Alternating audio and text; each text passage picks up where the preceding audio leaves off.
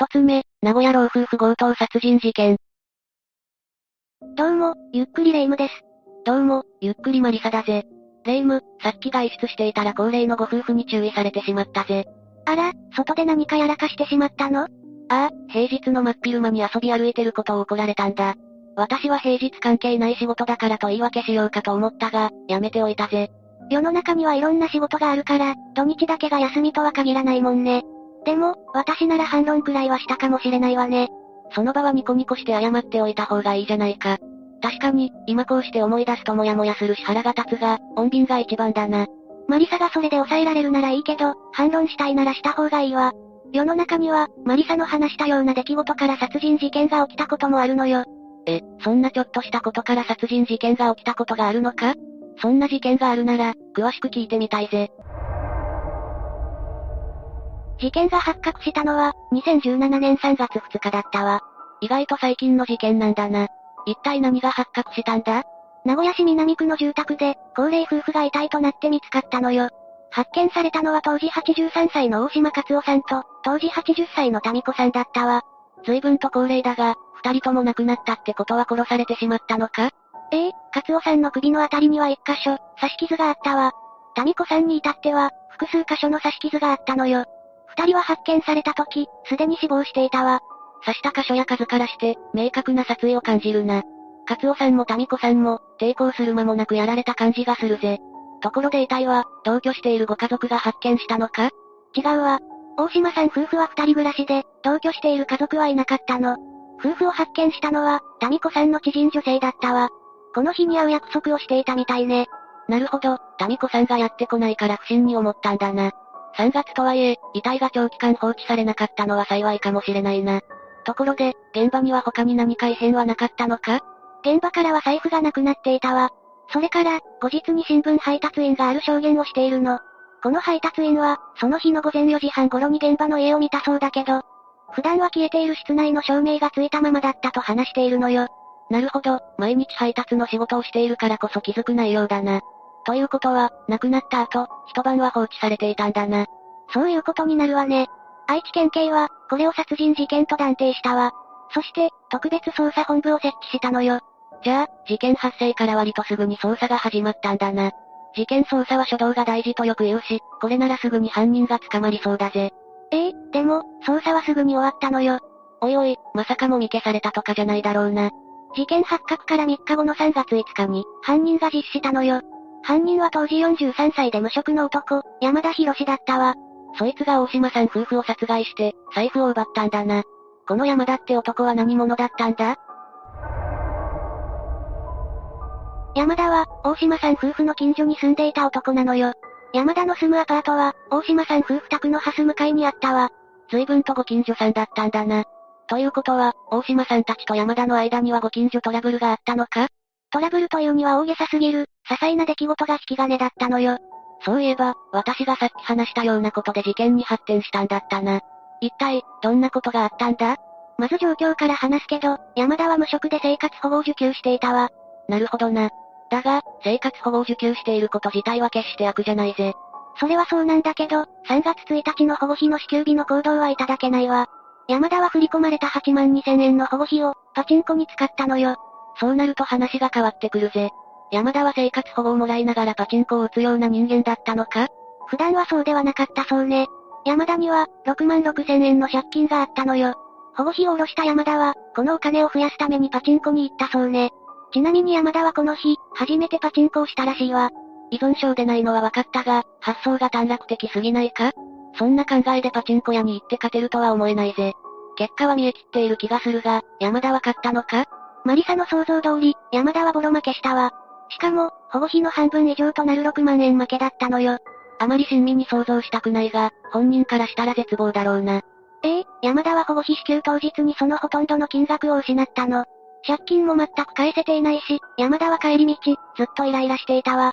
気持ちは想像できなくもないが、自業自得だぜ。まったくね。そして、アパートに帰る直前に、タミコさんと顔を合わせたの。事件のきっかけはここで起きたのよ。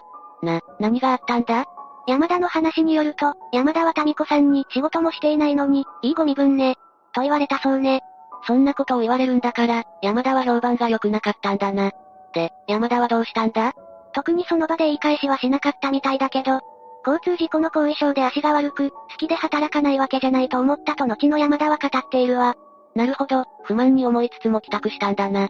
だが、ここから事件が起きるとは思えないぜ。山田は何を考えて犯行に及んだんだ？帰宅した山田は、アパートの部屋で改めてイラついていたのよ。どうやら、自分を全否定されたような気になって怒りが湧いたそうなの。怒るのは勝手だが、それで事件を起こすとなると話が違うぜ。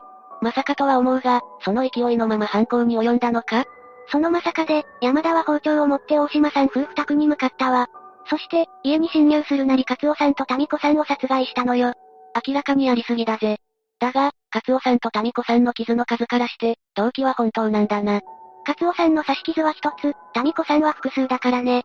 二人の殺害後、山田は遺体を放置したままバッグを漁ったわ。そして、1200円が入った財布を奪って逃げたのよ。挙句の果てにお金も盗んでいったのか。事件の経緯といい、山田のやったことは許されないぜ。だが、3月5日の自首まで、山田は何をしていたんだ？事件を起こした後、山田は行きつけのスナックで飲んでいるわ。人を殺しておいて酒を飲んでいたのか？別に同情するわけじゃないけど、人を殺したからこそかもね。山田はそこで、パチンコで負けたと話していたそうよ。そして、付けの一部の2万5千円とその日の代金3千円を払っているわ。スナックに付けがあったのか。しかし、パチンコの負けを考えると、ほぼ全財産がなくなったな。家に帰ってもお金がなくて、罪悪感もあって実施したのか？そのあたりに関しては不明ね。とにかく、山田は強盗殺人容疑で逮捕されたわ。事件を起こしたことは許されないし動機も信じられないが、これで解決だな。山田も実施したわけだし、犯行を認めて裁判にかけられて終わりじゃないのか？確かに、ここまではド直球なろくでなしによる殺人事件だわ。でも、この事件の得意な点はここからなのよ。そ、そうなのか？山田は実施して逮捕されたわけだけど、認めたのは殺人だけだったわ。何を言ってるんだ？山田は大島さん夫婦を殺害した後に財布を奪っているじゃないか。そうなんだけど、山田は強盗目的だったという点を否定したのよ。殺しはしたが、財布を盗むつもりはなかったってことか？もしかして、実は財布を盗んだのは別の人だったりしたのか？そんなこともなく、盗まれた財布は山田の自宅で発見されたわ。ちなみに、大島さん夫婦と山田の関係は、本当に単なる顔見知り程度だったわ。じゃあ、強盗殺人じゃないか。まさか、盗むつもりで入ったわけじゃないから強盗じゃないとでも言ったのか？ええ、山田はそう主張したのよ。何を言ってるんだ？そんなことを言い出したら、世の中の犯罪は全てやるつもりはなかった。の一言で否定できてしまうぜ。結果的に山田は財布を盗んでいるんだから、強盗殺人だぜ。全くもってその通りね。でも、その言い訳にも満たない言い分が、裁判に影響したのよ。どういうことだ？2019年に、山田の第一審が開かれたわ。山田の裁判の争点となったのは、強盗目的があったかどうかになったの。え、山田の言い訳未満の言い分が裁判の争点になったのか？ええ、そして山田は裁判でも一貫して強盗目的を否定したわ。そんなの、争うまでもなくやったことが全てだぜ。旗から見るとその通りだけど、裁判では真剣に争われたのよ。検察側は強盗目的はあったと主張して、死刑を求刑したわ。対する弁護側は、強盗目的はなかったと主張したの。なるほど、検察側と弁護側で真っ向対立したわけだな。山田の言い分は馬鹿らしいが、非常にシンプルな争点の裁判だぜ。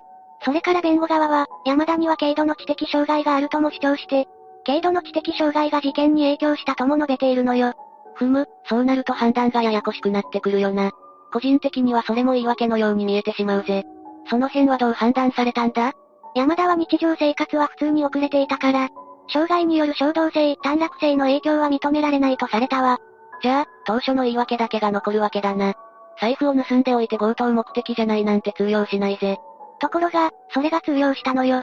山田は検察が求刑した死刑ではなく、無期懲役の判決を下されたの。おいおい、通用したってどういうことだ？この事件は強盗殺人ではなく、殺人と窃盗だと判断されたのよ。この判断について裁判長は、金品目的なら広範囲を物色するのが自然なのに、バッグを物色して財布を持ち去るだけに留めたのは不自然。と強盗目的とする不自然さを指摘したわ。それから、山田の金銭事情に関しても、殺害してまで金品を奪おうと考えるほど追い詰められていたかは疑問だと話したのよ。だから、殺害してから盗みをしようと考えたと判断したわけか。だが、そんな理由で無期懲役になるのは納得がいかないな。マリサの考えの通りね。その後の2020年に控訴審が行われたんだけど、無期懲役はひっくり返ったわ。高裁は第一審の判決に事実誤認があるとして、判決を差し戻したのよ。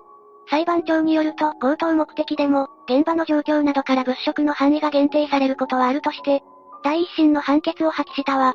ということは、無期懲役は一旦白紙にしてやり直しということだな。そういうことになるわね。これで強盗殺人罪が認められれば、ご遺族も少しは誘引が下がるよな。ここで山田川に大事件が起きるわ。大事件だって？山田に末期の膵臓癌が見つかったのよ。医者は山田に余命1年と宣告したわ。山田の癌はすっかり進行していて、20キロも体重が減っていたわ。確かに、痩せ細った感じがするな。ええ山田はこの頃から事件を後悔することが増えたみたいで、自分の罪は重く、命の儚さを感じた。もともと自分が死刑になることは受け入れていたが、余命宣告されたことで命の尊さを身近に感じると話していたのよ。言ってることはそれっぽいが、殺人の後に言われてもな。だが、これで裁判も急がなくてはならなくなったぜ。死刑判決が出る前に病気で死なれても、遺族としてはモヤモヤだぜ。そんな状況の中、差し戻しの裁判が2023年1月30日から始まったわ。ここで山田は、もし叶うのであれば事件前に戻りたいと後悔するような発言をしていたわ。叶わぬ願いだな。強盗殺人を前提として審議されたんだろうし、山田も年貢の納め時だぜ。状況としてはそうだけど、山田は罪状にこだわっていたわ。判決直前に記者と面会しているんだけど、そこで、仮に死刑になるとしても、自分には癌があるので覚悟はできている。問題は罪名。最初はお金目的ではない、そこだけは自分の頭にある。控訴する方針、罪名が強盗殺人であればと、あくまで強盗殺人を認めない姿勢を示しているわ。言い訳にしか聞こえないぜ。そうね。そして2023年3月2日、山田には死刑判決が言い渡されたわ。山田が固執していた罪状についても、強盗殺人とされたのよ。山田は記者に話した通り、判決直後に控訴したわ。山田が何にこだわっているのかがわからないな。こんな奴に理不尽に命を奪われた大島さん夫婦が気の毒でならないぜ。でも、山田はさらにここから驚きの行動に出るのよ。何？まだ何かしたのか？山田は国を相手に、損害賠償の提訴を起こそうとしたの。損害賠償だって？国が山田に何をしたって言うんだ。逆に、犯行前は生活保護を支給していたくらいだぜ。山田が提訴したのは、余命宣告されるまで進行した膵臓癌の件だったわ。山田は、名古屋拘置所の医療措置が不十分だったため、末期癌の発見が遅れた。という理由を話したわ。弁護士も、非収容者が適切な医療上の措置を受ける権利は憲法や法律で保障されている。早期に専門医の診療や精密検査を受けていれば、打つ手があったのではないかと語っているわね。理屈はわからなくもないが、山田が権利を主張できる立場とは思えないぜ。大島さん夫婦にしたことを忘れたのか？被害者を踏みにじっておいて、自分の権利を主張するって最低だな。全くもってその通りだと思うわ。でも、ご遺族側は冷静なコメントを残しているのよ。私ですらブチギレそうなんだが、ご遺族はどんなコメントをしたんだ？ご遺族は山田に対して、裁判を受けて極刑になることを求めていたわ。でも、末期癌に関しては別の問題と捉えていたのよ。医療の部分は国がちゃんとしてあげてほしい、とコメントしたわ。それは、簡単するしかないほど冷静で大人なコメントだな。健康な状態でしっかり刑を受けてほしいのは確かにその通りだ。だが、病気に関しては切り離して考えられるのが立派だぜ。本当にその通りだと思うわ。親族の方も立派なんだから、大島さん夫婦もいい人たちだったんだろうな。そんな人たちの命を奪った山田のことが、ますます許せなくなったぜ。だが、争いはまだまだ続くんだよな。そうなるわね。死刑になるのは間違いないとは思うわ。でも、刑が確定して、なおかつ執行されるかは怪しいところね。死刑になるか、山田の余命が尽きるかが問題ということだな。せめてご遺族が、少しでも納得する形で終わってほしいぜ。この事件がどう幕を下ろすのかは、これからにかかっているわ。私も山田がしっかりと刑を受けることを望んでいるわ。ああ、大島さん夫婦のご冥福をお祈りするぜ。二つ目、熊本大女性研究員殺人事件。まずは事件の概要を説明するわね。事件が起きたのは2020年熊本県でのことよ。被害者は奈良原千里さん、当時35歳で、彼女は福岡県で生まれ育ったの。彼女は一人っ子でとても大切に育てられていたわ。そして小さい頃からアメリカに渡ってウイルスの研究をしたいという夢を持っていたの。彼女の母親は一人っ子だから好きなことをやらせようと、千里さんの夢を応援していたそうよ。子供の頃から研究者になりたいなんて、頭の良い子供だったんだろうな。そんな夢を持っていた千里さんは、熊本大学の修士課程を卒業したわ。その後、長崎大学の熱帯医学研究所で研究を続け、博士号を取得するのよ。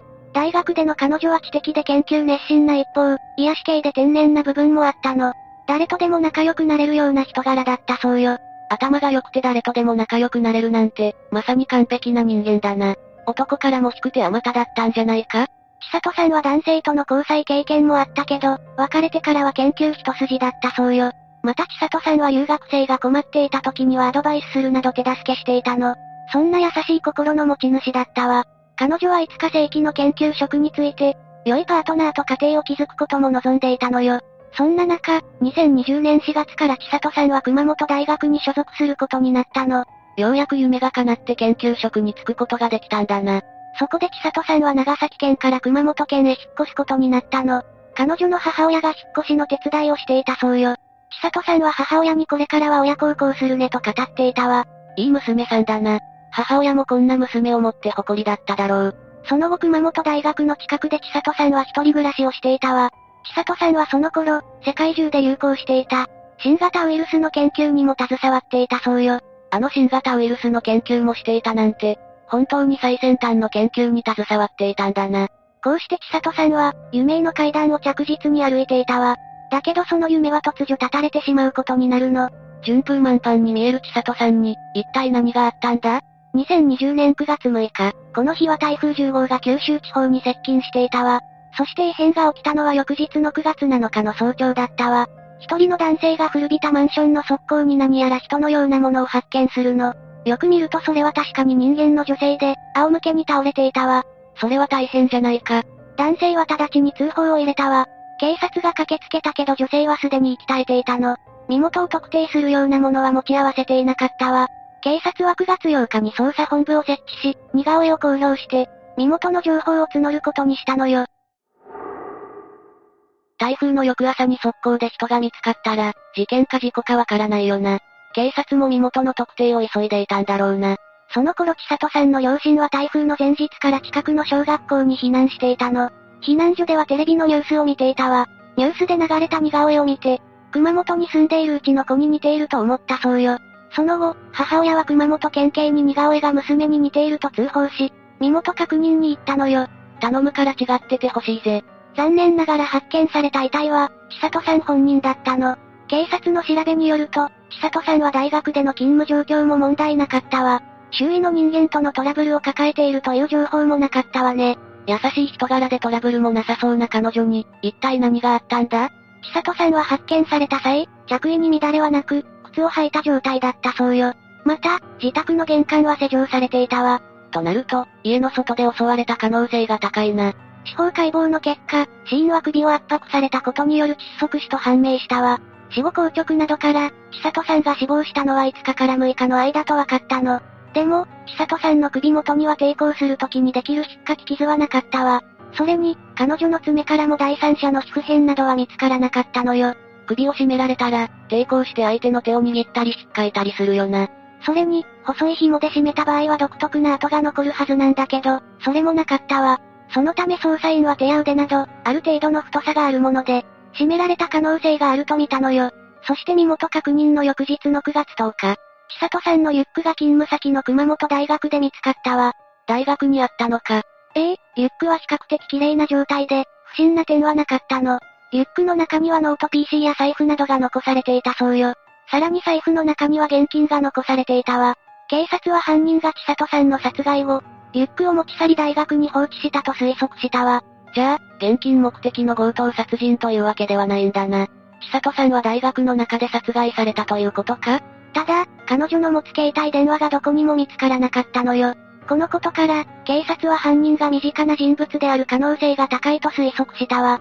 どうして携帯電話がないからって身近な人物になるんだ？犯人が千里さんの携帯電話を持ち去ったと仮定するとわかるわ。私がその犯人だとして、どうして携帯電話を持ち去るのか。あ、そういうことか。ええ犯人は千里さんと携帯電話で会話できた人物ということになるわ。だから犯人は、携帯の中に連絡先が入っている人間である可能性が高いのよ。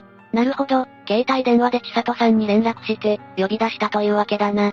警察は聞き込み捜査を行う中で、ある目撃情報をゲットしたわ。犯行時刻の9月6日午後11時頃、現場付近で、不審な人物が自転車に乗っていたそうなのよ。現場近くに怪しい人物がいたなんて、有力な情報だな。その人をたどれば、犯人に繋がるかもしれないぜ。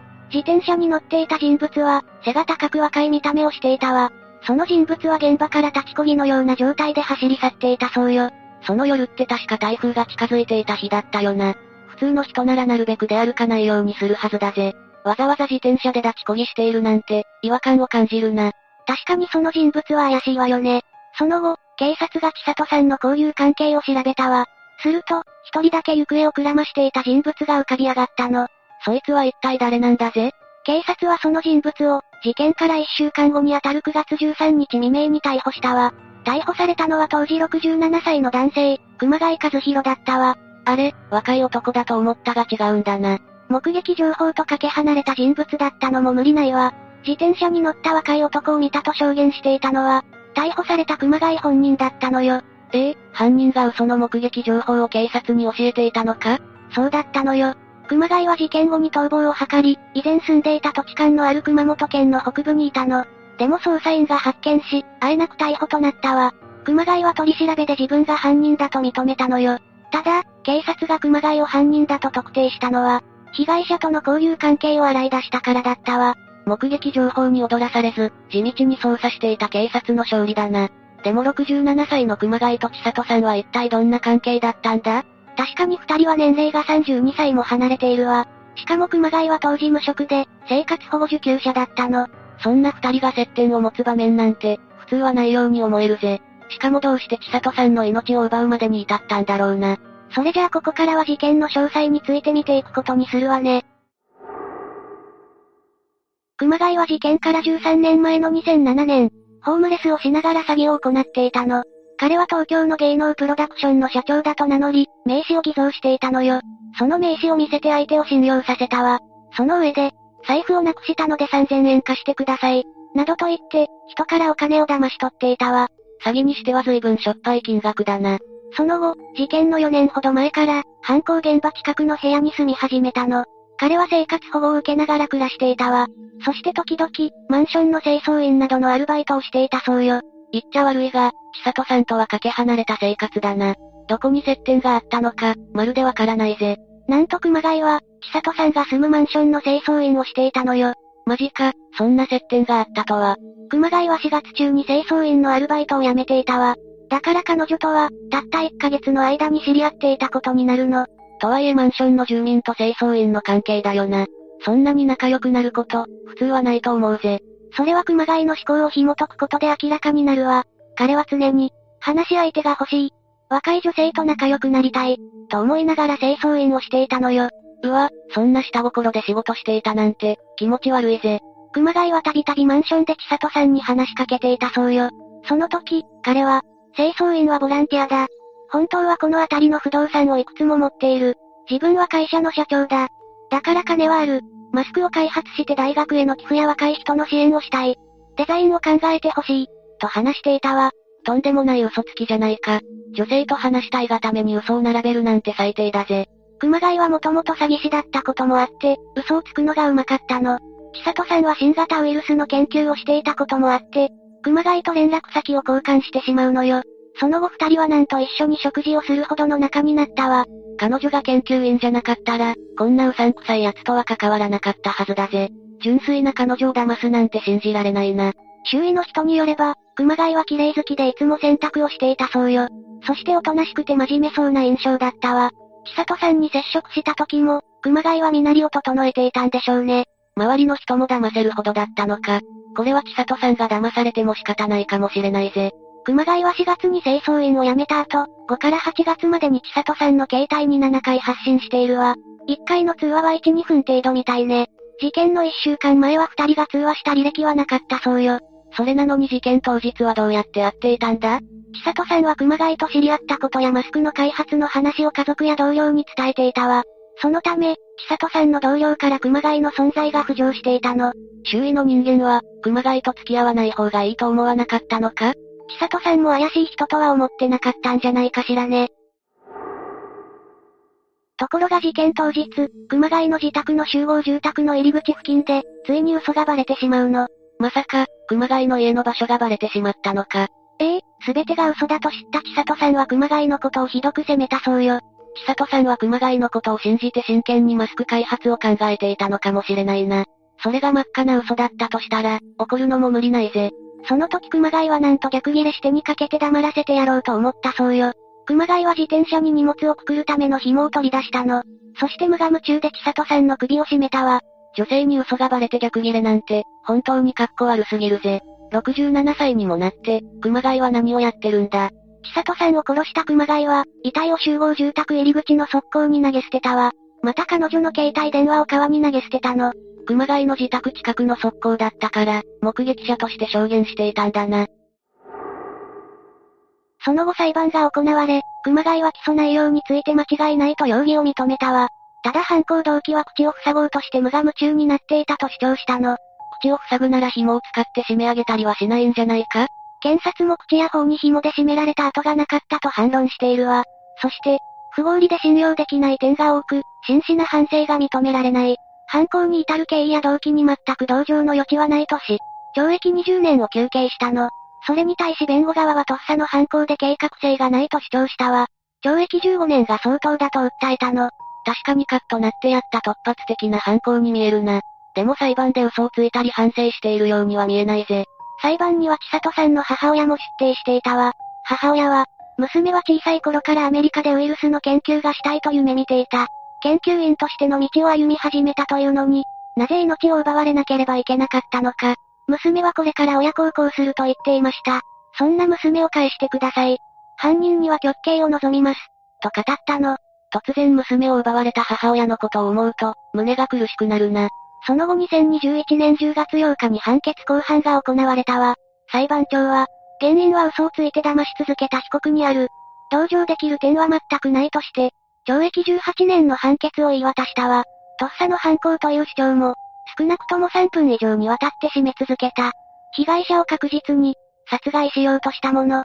強い殺意に基づく悪質な犯行として退けたのよ。また最後に、自分がやったことの重みを忘れないで、刑に服してください。と熊谷に声をかけたの。しかし熊谷は目をつぶったまま全く反応を示さなかったわ。全然反省していないじゃないか。懲役20年以上でもよかったと思うぜ。熊谷は判決を不服として控訴したけど、自ら控訴を取り下げたわ。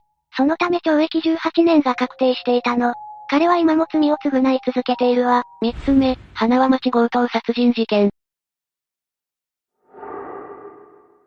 まずは事件の概要から説明していくわね。事件が発生したのは、2022年2月10日未明だったわ。随分と最近の事件なんだな。被害者となったのは、当時75歳の菊池花子さんだったわ。彼女は福島県東白川郡花輪町で、独身の長男と暮らしていたのよ。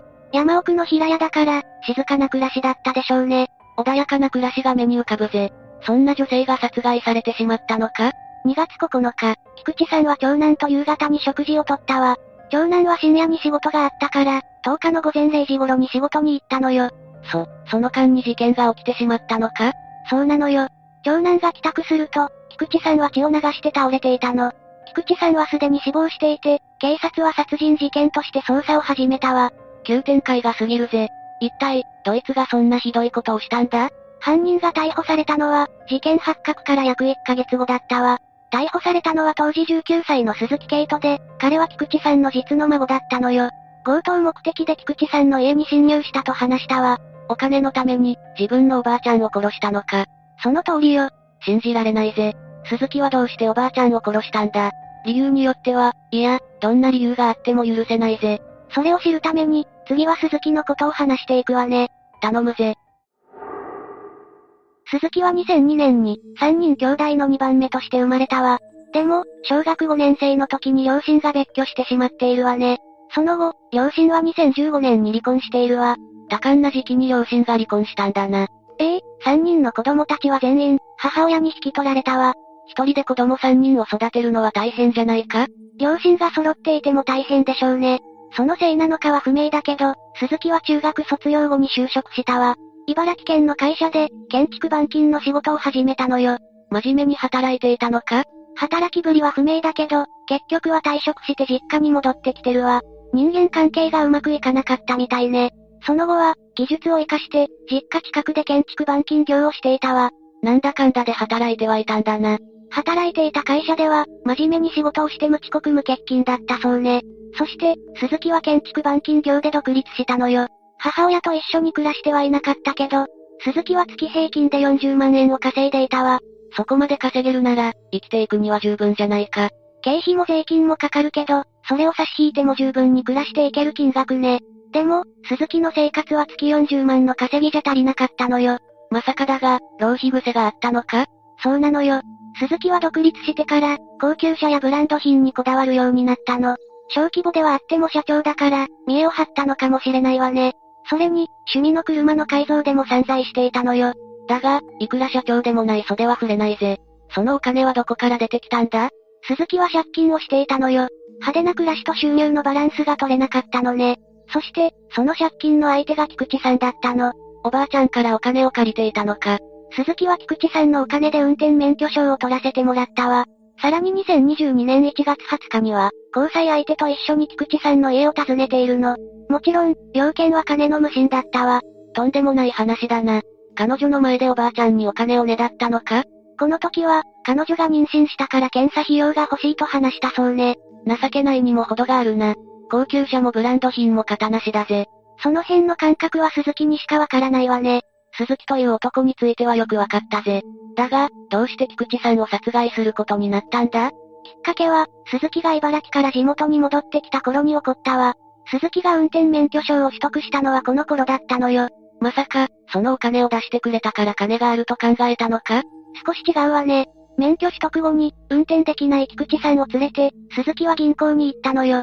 菊池さんは口座からお金を下ろす予定で、鈴木は付き添いね。免許取得の費用を出してもらったんだから、当然だな。そして、鈴木は菊池さんの ATM 操作を手伝ったわ。そこで、菊池さんの口座の中にある預金額を知ったのよ。なるほどな。だが、それは社長になる前のことだよな。ええ鈴木が独立したのはその後のことね。でも、派手な生活の裏で、鈴木は菊池さんから十数万円の借金をしていたわ。逮捕後の鈴木の話によると、車や仕事道具に出費し管理ができなかった。ばあちゃんには甘えているところがあっただそうね。甘えるのは結構だが、いい年してお金を無心するのは違うぜ。菊池さんもそう思ったのかもしれないわね。事件が起こった2022年1月、ついに菊池さんはお金の無心を断ったのよ。鈴木は車の修理がしたかったようね。ずるずる貸し続けてもいいことはないからな。これで鈴木が行動を改めてくれればいいんだが、そうはならなかったんだな。ええ鈴木は菊池さんの口座残高を覚えていたからね。借金を断られた鈴木は盗むしかないとすぐに思ったそうなの。鈴木の考えが理解できないぜ。だが、実行に移してしまったんだな。話は事件が発生した2022年2月10日に戻るわ。菊池さんと同居していた長男が出勤した後だよな。鈴木はこの後に侵入したんだな。ええ鈴木はレンタカーを使用して菊池さんの自宅に向かったわ。そして、菊池さん宅の近くに車を止めたのよ。玄関先にいる犬が吠えるのを避けるためだったわ。随分と手が込んでいるんだな。ええ鈴木は入念な準備をしていたのよ。黒い服に手袋を用意して、鉄パイプまで用意していたの。おいおい、どうかしているぜ。鈴木は、菊池さんの家の駐車場も確認しているわ。軽トラがないことから、長男がいないことを確信したのよ。菊池さんは車を運転できないからな。そこまで確認してから、鈴木は家に侵入したのか。ええ鈴木は玄関を避けて、窓から侵入したわ。菊池さんが寝ている部屋を避けようとしたのよ。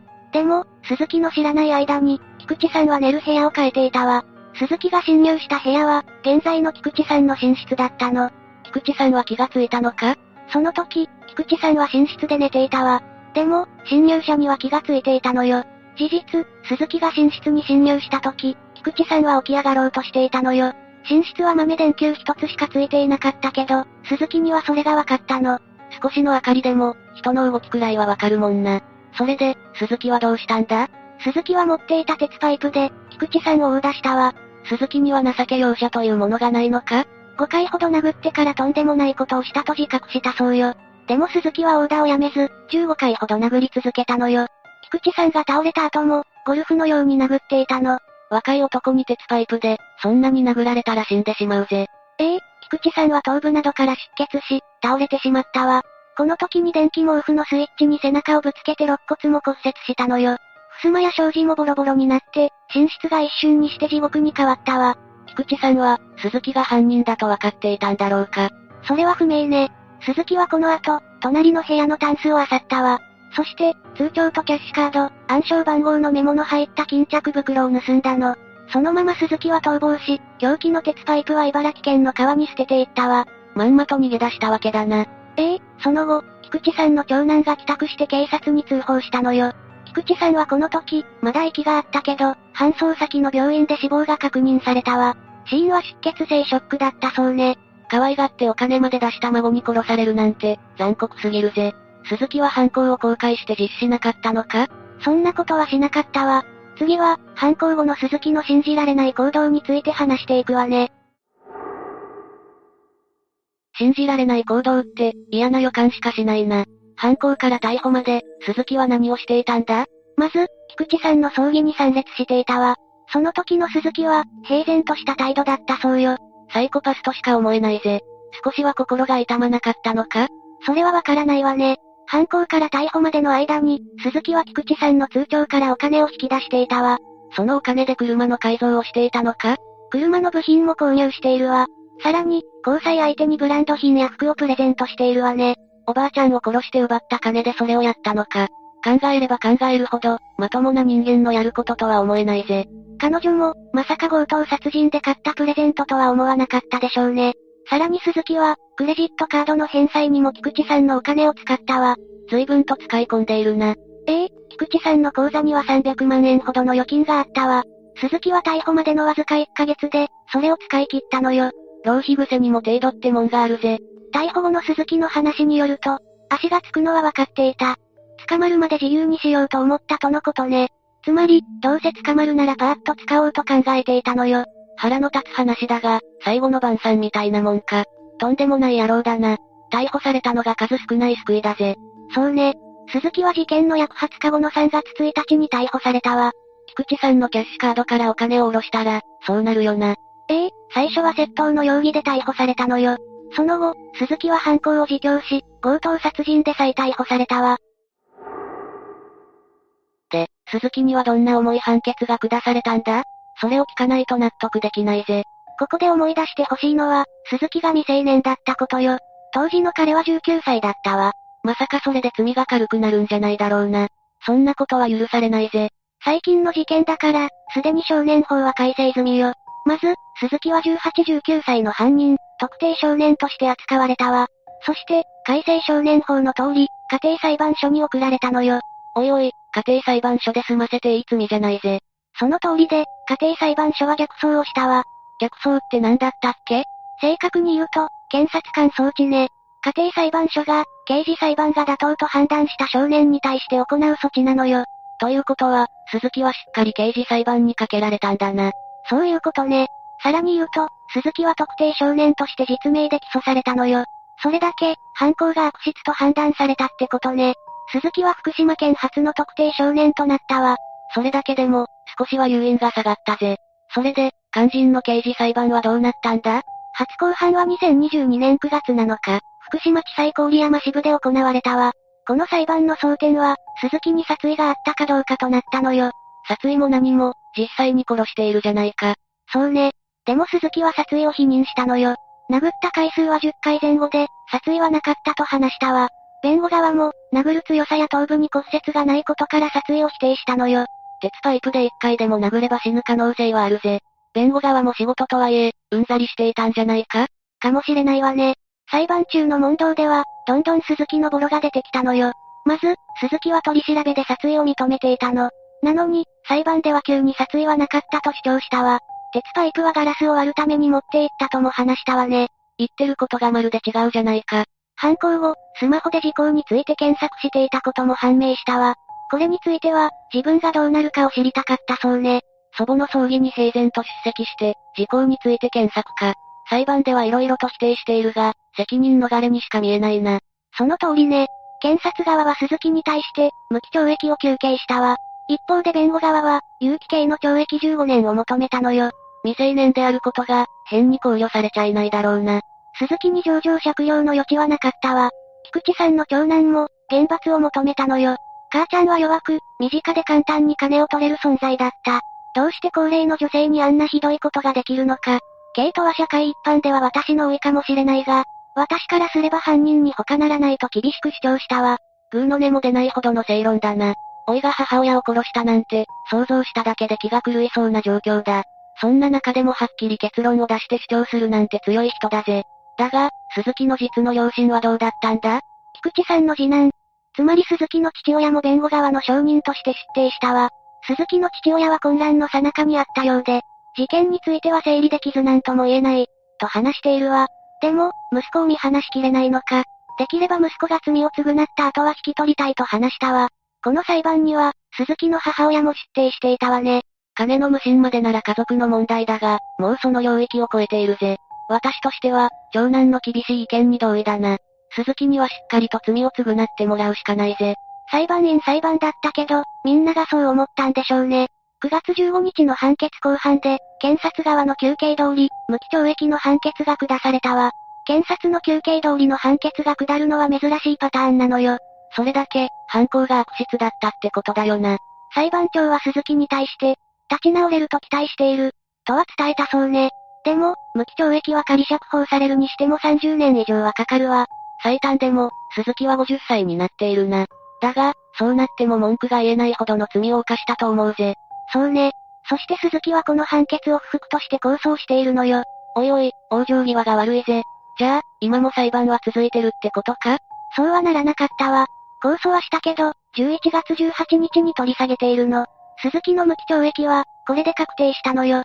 どうして取り下げたのかはわからないが、ほっとしたぜ。しっかり服役して、罪に向き合ってもらいたいぜ。まったくね。四つ目、福岡一家4人殺害事件。まずは事件の概要について紹介していくわ。ああ、よろしく頼むぜ。事件が起きたのは2003年6月20日の午前0時過ぎよ。福岡県福岡市東区に住む M さん一家の住宅に、3人の男が不法侵入したわ。不法侵入ってことは、もしかして家の窓ガラスと変わって入ったのか？?1 階にある仏間の窓の鍵が開いていて、そこから侵入したわ。当初は帰宅したところを襲って押し入る気だったけど、窓が開いたから作戦を変えたのよ。確かに、無理に押し入るより簡単だな。家の中に入った男たちは、まず入浴中だった M さんの妻、C さんを狙ったのよ。C さんは突然現れた不審者に驚いて、悲鳴を上げながら洗面器を投げつけたわ。相当怖かったと思うぜ。服も着てない無防備な状態だからね。しかも相手は男性だし、恐ろしかったと思うわ。C さんは必死に逃げようとしたんだけど、男たちに捕まってしまうのよ。男性と女性じゃ腕力の差もあるし、逃げ切ることは難しいぜ。家へ侵入してきたのは一人じゃなく三人だから、なおさら難しいわ。絶望的な状況だぜ。嫌な予感しかしないが、男たちは何をしたんだ ?C さんを強姦したわ。C さんは抵抗したけど、顔が歪むほど殴られたのよ。さらに髪を掴んで壁や床に打ち付けるなどの暴力も振るわれたわ。なんてこった、まるで拷問じゃないか。あまりのショックで C さんは気絶してしまったのよ。男たちは C さんの体を無理やり押さえつけ、浴槽20分ほど沈めて殺害したわ。挙句の果てに殺してしまったのか。C さんを殺害した男たちは、2階へと上がったわ。今度は、部屋で眠っていた子供たちを殺そうとしたのよ。おいおい、子供にも手を出すなんてどうかしてるぜ。マリサの言う通り、正気の沙汰ではないわね。当時11歳だった長男の K 君は、目を覚まして大声で暴れたわ。でも、頸椎を折られて殺されてしまったのよ。これ以上騒がないよう、口封じされたのか？そうだと思うわ。そして当時8歳の長女 H ちゃんも襲われたのよ。彼女は何度か顔を殴られて、首を絞められて失神したわ。男たちは H ちゃんを人質にするために、口にテープを貼って1階に連れ出したわ。子供を人質にして何をするつもりだったんだ ?M さんが帰宅した際に、脅すためだったのよ。最低としか言いようがないぜ。そして1時40分頃、何も知らない M さんが帰宅してしまうのよ。男たちは玄関で待ち伏せしていて、M さんは鉄パイプで後頭部を殴られたわ。そして、殴る蹴るなどの暴行を加えたのよ。聞いているだけで全身が痛くなってきたぜ。脅迫どころか殺してしまいかねないじゃないか。暴行の後、男たちは M さんのカバンから現金とキャッシュカード、通帳を奪ったわ。そして、M さんから口座の暗証番号を聞き出そうとしたのよ。銀行に預けたお金を持ち出されてしまうぜ。M さんも教えるわけにはいかないだろうな。だから男たちは、H ちゃんに刃物を突き立てながら M さんを問い詰めたのよ。それだけじゃなく、M さんの前で何度も H ちゃんを殴打したわ。M さんは娘は殺さないでくれと懇願し、暗証番号を教えたのよ。目の前で娘を痛めつけられたんじゃ、無理もないぜ。犯人たちに人の情はないのか ?M さんの心境を想像するだけで辛くなるわね。こうして暗証番号を教えたわけだけど、男たちは M さんの懇願を無視したわ。H ちゃんの首をネクタイで締めて、殺害してしまったのよ。話が違うじゃないか。口にするのもおぞましいけど、用が済んだから殺したんでしょうね。そして M さんのことも同じ方法で殺そうとしたわ。でも、M さんは死なずに失神したのよ。M さんだけ瀕死状態だったんだな。男たちは、M さんと妻子の遺体を車に乗せると博多港へ出発したわ。博多港、そこに何かあったのか？事件の隠蔽よ。現場に遺体を放置すると通報の恐れがあるわ。だから事件の証拠隠滅も兼ねて、遺体を海に捨てようとしたのよ。どこまでも胸くそが悪くなるぜ。だが、M さんはまだ息があったんだよな。ええ、M さんは生きていたにもかかわらず、家族の遺体もろとも海に捨てられたのよ。暴行のせいで瀕死状態だし、陸に上がることはできなさそうだな。男たちは体に重りをつけて海に沈めたから、浮き上がることもできなかったわ。M さんは溺死してしまったのよ。生きた状態のまま沈められて死ぬなんて、最悪の結末じゃないか。男たちは遺体の処理が済むと、M さんから奪った現金約3万7千円を3人で分けて逃走したのよ。M さんから暗証番号を聞き出したキャッシュカードを使って、現金を下ろさなかったのか？どうやら M さんの口座には、あまりお金が入っていなかったそうなのよ。じゃあ、男たちはたった数万円を奪うために家族全員の命を奪ったのか？本当はもっとお金を手に入れるつもりだったんだけど、うまくいかなかったのね。誤算だったってわけだな。誤算はそれだけじゃないわ。重りをつけて沈めた M さん一家の遺体は、事件当日の午後には発見されてしまうのよ。警察もすぐに捜査を開始したわ。このまま遺体が見つからず、事件が迷宮入りしなくてよかったぜ。それにしても、なぜ犯人たちは M さん一家を襲ったんだ？じゃあ次は、今回の事件を引き起こした経緯を含めて、犯人たちの人物像を紹介していくわね。今回の事件の3人の犯人たちに共通するのは、中国人留学生という点よ。そういえば冒頭でも言っていたな。留学生ってことは、比較的若い人のイメージがあるぜ。ええ全員、20代前半くらいね。ふむふむ、日本に留学するようなバイタリティがある若者だったんだな。それなのに、留学先で犯罪を行うなんて信じがたいぜ。実は、とある理由によって3人ともお金に困っていたのよ。その理由って何なんだ？じゃあ順番に紹介していくわ。まず最初は、当時23歳だったウェイウェイについて話していくわね。ああ、わかったぜ。ウェイは河南省で生まれたんだけど、実家は工芸品の工場で裕福だったわ。ウェイは可愛がられながら育ったのよ。おとなしい性格で、中高でも問題を起こすことはなかったわね。絵に描いたようないい子だったってことだな。ウェイは高校を出てから人民軍に入り、班長として3年間を過ごしたわ。その後、外国語学院で日本語を学んだわ。そこで、日本に留学して最先端技術を勉強したいという夢ができたのよ。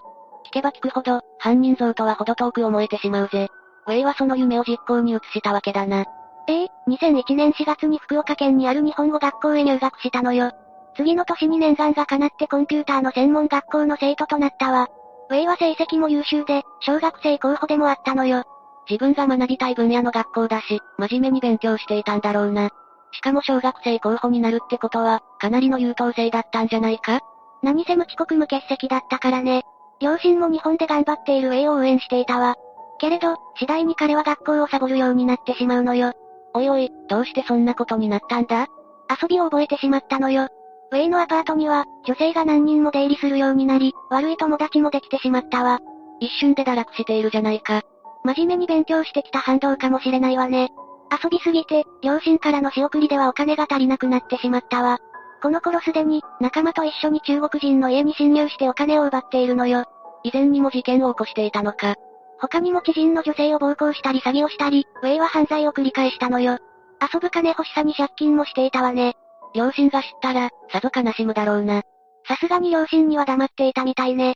借金も相談できないから、ウェイは自力で返済のお金を手に入れる必要があったのよ。なるほど、ウェイが金に困っていた理由がわかったぜ。次は当時21歳のワンヤンね。彼は吉林省出身で、ウェイと同じく裕福な家庭で育ったの。ワンの実家も工場を経営していたのか？土木会社を経営していたそうよ。ワンが留学して日本語学校に通う際も、費用を両親が負担しているわ。親がお金持ちだったから学費を出してもらえたんだろうな。留学費用は高いからね。ワンも最初は真面目に通っていたんだけど、同級生とトラブルを起こしてから様子が変わるわ。だんだん欠席するようになってしまったのよ。うーん、学校に行きづらくなってしまったのか？トラブルに対する学校のやり方が気に食わなかったそうよ。だからワンは学校に行くのが嫌になったの。でも、あんまり休んでいるとやばいんじゃないか？勉強だってついていけなくなってしまうぜ。しかも出席の日数が少なすぎると、学校を除籍処分されるわ。そうなると修学ビザが取り消されて、日本にいることができなくなるのよ。大変なことになってしまうんだな。このことに焦ったワンは、中国に帰って両親に相談したわ。両親は学校に再編入する費用を出してくれたわ。けど、彼はもらったお金を学校に納めず、結局は除籍処分となってしまったわね。おいおい、何をしてるんだ。ダメダメじゃないか。きっと彼も遊びに使ったんでしょうね。勉強するため留学したはずなのに、遊ぶことに夢中だったんだな。遊びたいのはわかるけど、親のお金でやることじゃないわね。結果的にはお金に困って犯行に及ぶことになるわ。犯人は3人だよな。あと1人はどういう事情なんだ？最後は当時23歳だったヤンニンね。吉林省出身で、ワンと家賃2万円のアパートに同居していたのよ。家賃が2万円って安すぎないか？学生用に貸している物件だと、それぐらいの値段もあるわね。安いからか、トイレが共同だったり、お風呂がなかったりするわ。あんまり家賃が高いと、毎月の支払いがきついしな。同居していたのも、家賃を折半して出費を抑えようとしていたんだと思うわ。ちなみにアンが生まれ育った家庭は、ウェイやワンと違って貧しかったのよ。ほうほう。日本へ留学する学費も、親戚からなんとか集めて工面していたのよ。なぜそこまでしたんだ？父親の願いが大きいわ。息子には日本の技術を学んで、大手企業に就職して欲しかったのよ。貧しさから抜け出して欲しかったわけね。だから必死になって金をかき集めたんだな。そんな親の期待に応えるため、ヤンは日本語学校の卒業後、私立大学国際小学部へ入学したわ。けれど学校をサボり気味になっていったのよ。病気と言って休学したにもかかわらず、ハンバーガーショップでバイトをしていたわ。おいおい、病気は嘘だったのか？生活費を稼ぐためかもしれないけど、学校にちゃんと事情を説明するべき話だわ。まったくだな。それじゃただのサボりだぜ。でもヤンも、復学後に学費が払えなくなってしまうわ。大学に親から学費を受け取ると言って一度帰国したの。でも、この時にヤンは実家へは帰っていなかったそうよ。学費を踏み倒そうとして言い訳したんじゃないか？その可能性はあるわね。結局、大学に対してヤンはちゃんとした説明をしなかったみたいなのよ。三人とも金銭的に困窮していたってことがよくわかったぜ。だが、なぜ M さんの家を狙ったんだ？ワンとヤンは M さん宅の近くに住んでいて、家の前に高級車が止まっているのを知っていたのよ。なるほど、それでターゲットを決めたんだな。強盗に入るならお金持ちの家の方がいいって判断したんでしょうね。それに M さんと3人は面識がなかったのも大きいわ。もし事件が発覚したとしても自分たちに容疑はかからないだろうと思っていたようね。卑劣な連中だぜ。事件後、すぐにワンとヤンは国外に逃亡したわ。そしてウェンも後を追うように、日本から出国しようとしたのよ。でも、M さん一家の事件とは別の容疑で警察に逮捕されたわ。ちょっと待ってくれ。ウェンは他にも何か事件を起こしていたのか？知り合いの中国人女性との間で事件を起こしたのよ。逃亡資金を借りようとしたんだけど、揉めた末にウェンは女性を殴り、相手に怪我を負わせたわ。これが事件になっていたのよ。それで捕まったってことか。ワンとヤンも、結局は中国で逮捕されたわ。捕まったことに、ひとまずほっとしたぜ。こんな連中が野放しなんて怖すぎるからな。取り調べは3人それぞれに行われたんだけど、彼らは罪をなすりつけ合っていたわ。見苦しいぜ。そんなことをしたって罪は変わらないのにな。マリサの言う通りだと思うわ。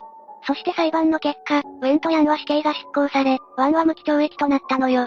どうしてワンだけが死刑にならなかったんだ？彼は警察がヤンを逮捕する際に協力したからよ。ふむふむ、だから一人だけ無期懲役になったんだな。ワンは裁判中にも遺族に対して土下座をしたり、反省している姿を見せていたわ。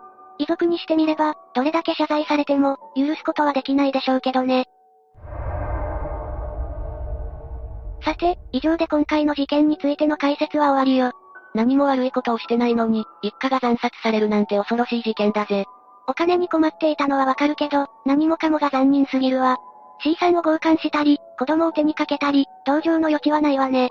残虐すぎて、金以外の目的があったと思わずにはいられないぜ。他人を痛めつけることに快感を覚えていたと考えてしまうのも無理ないわ。にしても、留学生がこんな事件を起こしたのも衝撃だな。しかも最初は、熱心に勉強をしている優秀な生徒だったのよ。遊びを覚えてしまったせいで、殺人犯になってしまうなんて不毛だわ。彼らを応援していた家族も、がっかりしただろうな。がっかりどころじゃ済まないわね。5つ目、持続金事件。まず事件の内容としては、佐藤容疑者含む詐欺グループが、若者ら約200人を名義人とする申請をし、契約2億円を騙し取ったという容疑がかけられているの。その中の一人に佐藤容疑者が含まれているんだな。詐欺グループは10人ほどで、ある少年を名義人とする給付金詐欺に関わったとして、詐欺の疑いで2022年6月1日に逮捕されたわ。逮捕されたのは、当時会社員の佐藤凛香容疑者、東京国税局の中村和沙容疑者、塚本翔平容疑者、そしてグループ主犯格の30代の松江大輝容疑者など計10人よ。さっきマリサが話していた、美人で話題になったという女がその佐藤凛香容疑者のことなの。ああ、テレビで逮捕される姿が取り上げられてて、確かに綺麗な女性という印象を受けたぜ。ところでレイム、佐藤容疑者ってどんな人物なんだ？じゃあはじめに、佐藤容疑者の生い立ちや人物像について解説していくわね。佐藤凛香は、新潟県見附市出身の22歳で、小学校は見附小学校出身と言われているわ。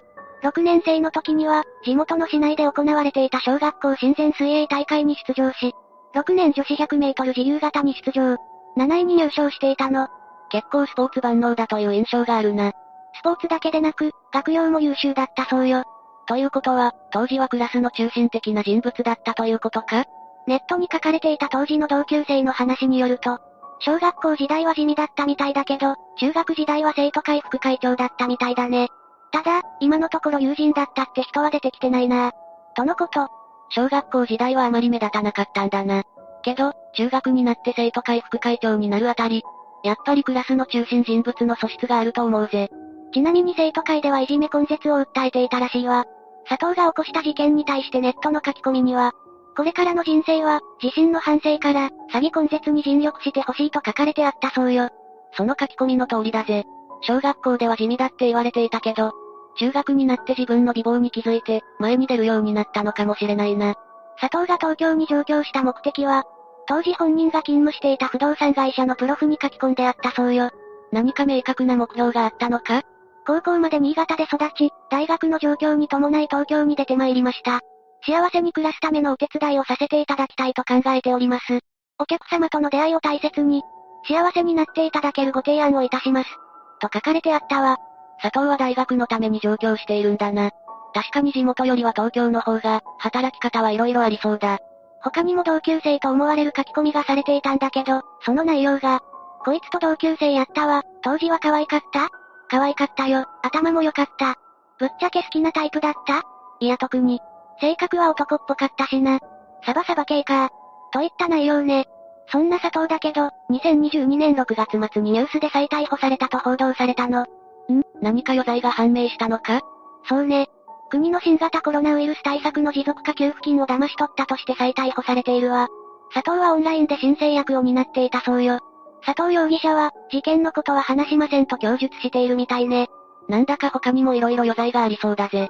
この事件は、ネット上では佐藤凛香が可愛いという話題がよく目に留まるのだが、他の容疑者の情報は入っていないのか？話題になったといえば、指示役の中村和沙容疑者ね。同罪で逮捕された中村和沙容疑者は、当時国税局職員で同僚だった塚本翔平容疑者を詐欺グループに勧誘したと言われているわね。中村和沙は、勧誘相手の塚本翔平容疑者とは幼馴染で、熊本県出身で2016年に高校を卒業した後、簿記の専門学校に入学して簿記を学び、2017年7月に国税局に配属されたようね。中村和沙は、公務員になることが目標だったのだろうか。ツイッターの書き込みには、今は公務員狙っとる件ねにあり、俺は絶対国家公務員だから仕方ないよね。国家公務員だからね。国家公務員。国家公務員だもんと豪語していたみたいよ。ちょ、何回国家公務員って言ってるんだよ。ただ、国税局に配属になってから約3年後の2020年3月、国税局を退職していることが判明しているの。あれだけ国家公務員を押しておいて、一体何があったんだ？それについては後で話すけど、その後個人投資家の道を歩み始め、最終的に詐欺に関与したとされているわ。次に中村和沙の性格についてだけど、学生時代の知人の話によると、いつも友達に囲まれていて、ニコニコしていました。明るかったし、友達は多い方だと思います。スポーツもできる方で、確かハンドボール部なんですけど、どちらかといえばリーダー的な感じではあったかなと思います。塚本容疑者と仲が良く、明るい二人みたいな印象が強くて、結構いろんな方と仲良くできたりとか、自分が後輩って立場だったんですけど、フレンドリーに接してくれたり、印象に残っています。学生時代は明るい人だという印象を持たれているんだな。一方でこんな話も上がったの。ツイッターでも携帯でも暇な人をって、いつも誰かを探している寂しがり屋だった。明るいけど依存心が強い。部活でサボったりとか、塾でこそこそゲームしてたりとか、そういったのは記憶にあります。明るい反面、そういう不真面目な部分もあったんだな。ただ、中村和沙が勤めていたとされる税務署の口コミを見てみると、全体的に職員の対応が悪いというコメントが見られるの。そうか、もし中村がその税務署に勤めていたと仮定すると、職員とうまくいかず、人間関係のトラブルで退職を考えた部分もあるかもしれないな。そうなのよね。学生時代に誰とでも仲良くできるタイプだった中村は、こうした社会の嫌な部分が強く見えてしまって、失望してしまったということも考えられるわ。人当たりがいい人間にとっては、社会に出た途端、人間関係のトラブルに巻き込まれるのは、想像以上に心をえぐられるもんな。自分の人当たりの良さを、まさか詐欺に使ってしまうなんてな。そんな中村和沙は、幼馴染の塚本翔平容疑者を詐欺グループに勧誘するの。霊夢、塚本容疑者は中村と幼馴染という関係で、周りからも明るい二人と言われていたそうだけど、実際はどうだったんだ？塚本翔平は中村にとって、家族と同等かそれ以上の親友だったそうよ。それなら本当に仲が良かったんだな。中村は小学校時代、極真空手に熱心に取り組み、大会で入賞するほどの腕前だったことがわかっているのよ。一方で塚本容疑者はおとなしく、口達者な中村の言いなりだったとも言われているの。上下関係も構築されていたとか、そんな話もあったわ。それって本当に仲が良かったのか？もしかして塚本容疑者は、そんな中村に誘われて断れなかったとか？そして塚本と中村は、詐欺に使うための PC を買い揃えて都内の高層マンションで共同生活を始めるのよ。ルームシェアをしていたのか？もともと塚本は、同僚の公務員と共に 3LDK のアパートで共同生活をしていたわ。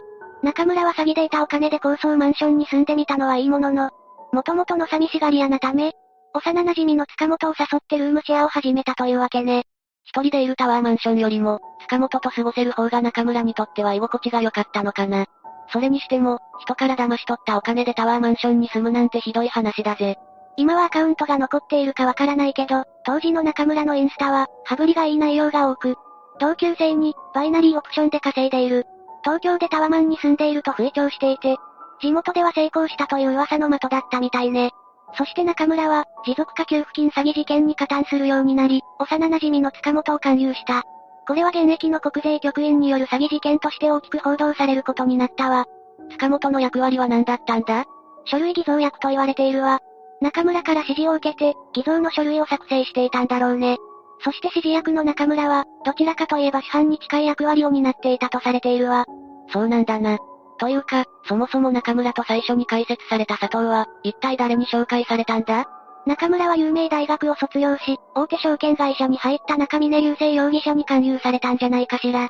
中峰は大学を出た後、大手証券会社に就職したは良かったんだけど、待遇に満足できずに早々に退職していて、当時、中峰は投資スクール、トレードオンラインサロン教室を運営していて、そのサロンに参加していた中村容疑者と出会ったと言われているの。職場の待遇に満足できずに退職してしまった中村と同じような構図で、お互いに考えが共鳴したのね。同じ投資家への道に進もうとしていたんだもんな。佐藤の方はどうなんだ？佐藤は中峰と交際していたこともあって、詐欺に加担していたそうよ。ちなみに主犯格の男とは、中峰経由で知り合ったんだろうと言われているわ。ところで、今回の事件の詐欺グループを束ねていた主犯の男はどんな人物だったんだ？主犯とされる男の名前は、松江大輝、31歳。この男は投資詐欺界隈では有名だったみたいね。今回の詐欺事件では、実名報道されている人と、未だ実名が明かされていない人が何人かいるの。松江はグループが次々と逮捕されていく報道を見て、ドバイに逃亡したと言われているわ。今も逃亡中なのか？後で説明するけど、帰国したと同時に逮捕されているわね。その松江という男は何者なんだ？松江は関西学院大学卒業後、23歳で肉料理屋の経営を始めたの。ローストビーフが大当たりして、六本木や横浜なんかに店舗を展開することになったのよ。経営を始めることによって、いろんな投資家や経営者との交流は増えていくよな。実際 Facebook にも様々な職種の人や CEO がいて、経営者としての交流が広がっていたことがわかるわ。そんな人生を謳歌していそうな男が、なぜ詐欺グループの主犯という疑いをかけられているんだ？28歳の時にマイニングエクスプレスでの投資を始めて、どんどん没頭していったそうなのよ。マイニングエクスプレスのオーナーにも気に入られ、少しずつ地位を上げていったのね。投資家になるまではいいが、道を踏み外すのは良くないぜ。そのうち投資関係で詐欺グループの一員である中峰と出会い、中峰は松江のために投資サークルを立ち上げ、次々と勧誘していくの。だけど思うように資金が集まらず、とうとう持続化給付金詐欺に手を染めることになるのよ。しかも、不正受給した2億円のうち、1億7000万円は松江の手に渡ったとされているわ。ほとんどが松江の手に渡っているのか。ネズミ講でも大金を得られるのはトップだけって話だしな。ネット上では松江大輝は有名だったの。集めたお金はマイニングエクスプレスに投資したとされているけど、そもそもこのマイニングエクスプレス自体がポンジスキーム詐欺として有名ね。ポンジスキーム詐欺？簡単に説明すると、出資してもらった資金を運用してその利益を出資者に配当金として還元するよ。と言って出資者を集めるの。でも実際には、後から参加する出資者から新たに集めたお金を、以前からいる出資者に配当金として渡すことで、あたかも利益が生まれたかのように装うことよ。ということは、この男は以前からポンジスキーム詐欺を働いていた可能性があるってことか。かもしれないわね。また詐欺師撲滅委員会のツイッターアカウントにはこう書かれてあったの。今は持続化給付金のみ取り上げられているが、松江大輝は他に時計、不動産、自動車のからローンで融資関係で無知な人間をローンスキームではめ込み、金を引っ張るだけ引っ張らせてマイニングエクスプレスに入金させ、毎月のローンの返済分だけ高い手数料を取って現金化して渡している悪徳詐欺師。そのツイッターの持ち主が誰かはわからないが、そんな話をされると、松江って人も危なそうだぜ。そして2022年6月13日、ドバイから帰国した松江大輝容疑者がついに詐欺の容疑で逮捕されたの。松江は、振り込まれた給付金のおよそ8割を受け取り、暗号資産への投資に充てていたと見られているわ。松江は犯行を認めたのか？調べに対して、松江は、弁護士が来てから話します、と認否を保有していたようなの。そもそも、どうして松江は日本に帰国してきたんだ？松江は同年2月にドバイに出国する前に、アラブ首長国連邦への転出届を提出していたことが判明したの。昨年から今年の1月にかけて、次々と給付金詐欺メンバーが逮捕されていくのを見て、逃亡を図ったとされているわ。それが本当なら、やっぱり自分だけ逃げようとしたんだな。自分のことしか考えていないことがよくわかるぜ。そして逮捕されてから数日後の警察の取り調べに対して、松江は中峰たちが勝手にやった。私には関係ありませんと容疑を否認しているそうなの。やっぱり、この男は自分だけ助かろうとしてるんじゃないのか。本人が認めない限りは、やったという証拠が見つからない限りなんとも言えないわね。ちなみにどうして帰国したかだけど、本人は自分が主犯格という報道がされているけど、決してそんなことはありません。日本に戻ってしっかり説明していきたい。と上申書に書かれてあったそうよ。一体どんな説明がされるか、気になるところだぜ。6つ目、美人女医詐欺事件。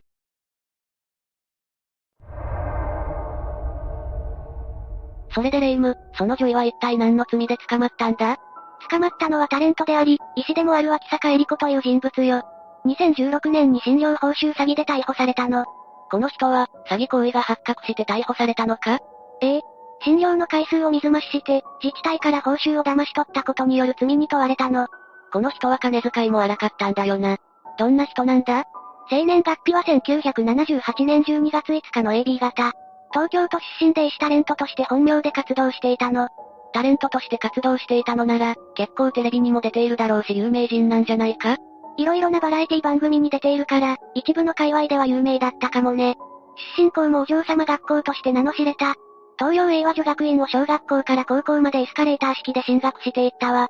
そんなに有名なお嬢様学校だったら、ご家庭もだいぶ裕福なんじゃないか？父親は会社役員で、母親は専業主婦とテレビで紹介されているけど、おそらくかなり裕福な家庭だったんじゃないかしら脇坂恵里子は東京女子医大を出ているし、高い方の私立医大だと入学から卒業まで換算すると、ざっと5000万はかかるし、ご家庭も裕福だったはずよ。そ、そんなに高いのか私立の医学部は。大学によるけど、私立になると3000万は普通に超えるわね。確かにそれだけの学費がするんだったら、並大抵の家庭じゃ出せないレベルだな。それにしても、そんなに高い学費を親に払わせて犯罪を犯すのは良くないぜ。どうして脇坂恵里子は医者を目指そうと思ったんだ？両親から、これからは女の子も一人で生きていけるよう手に職をつけなさいという言葉をきっかけに、医師を目指すようになったそうよ。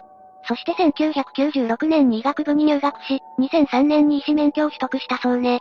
両親の言葉が耳に染みたんだな。そして2004年には外科医の男性と結婚しているが、2009年に別居1年を経て、31歳で離婚しているの。どうして離婚してしまったんだろう。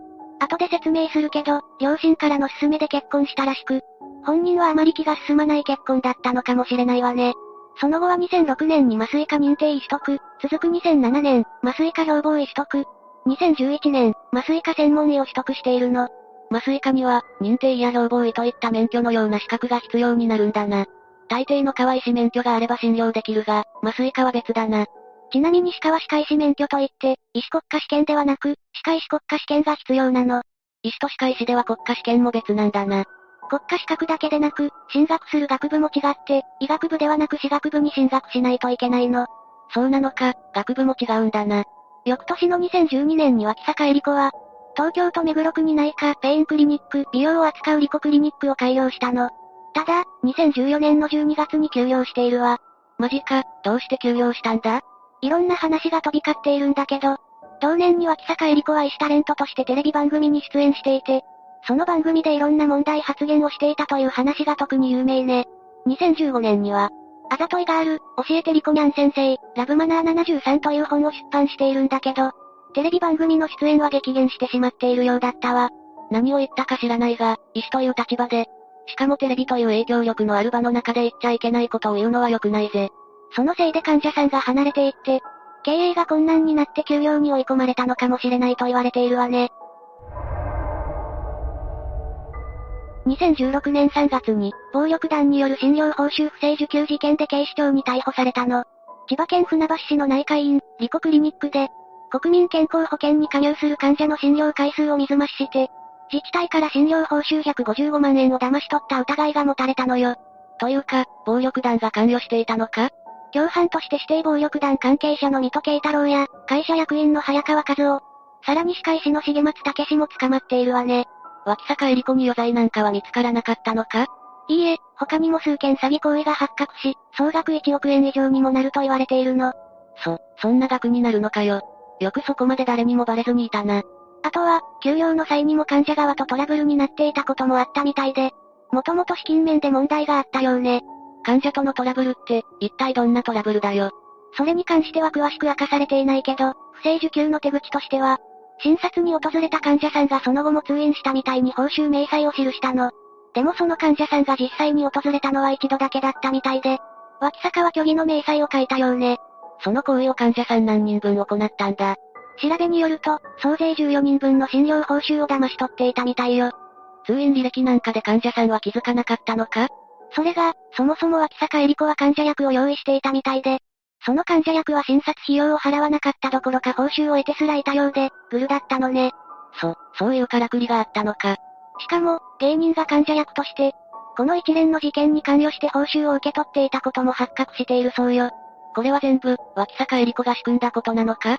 いいえ、詐欺グループが資金繰りに困った脇坂恵理子に近づき、不正受給の話を持ちかけていたようなの。もしかしたら他の医師にも同じように詐欺行為に走った人がいるかもしれないわね。ちなみに脇坂恵理子のクリニックの1階で歯科医師として働いていた重松武史は、4年間で患者1200人分の約1億9000万を不正請求していたそうよ。いやいや待ってくれ、患者の人数がえげつないことになっているじゃないか。これだけ探し尽くすのは、警察も相当苦労したと思うわよ。ちなみに逮捕された時の脇坂の様子がテレビで放送されたんだけど、その時の彼女のすっぴん姿がネットではかなり話題になっていたの。テレビの姿に騙されたとか、まるで別人といったコメントが寄せられていたわ。化粧って、人を美人に可愛く変貌させる魔法の道具みたいなところがあるからな。逆に学生時代は目立たず地味な存在だったようで、小学生時代から高校生、大学時代までの写真を見てみると、テレビに出ていた時とは似ても似つかない姿だったみたいなの。外の世界に飛び込んで、いろんなことに出会ったことが影響しているのかな。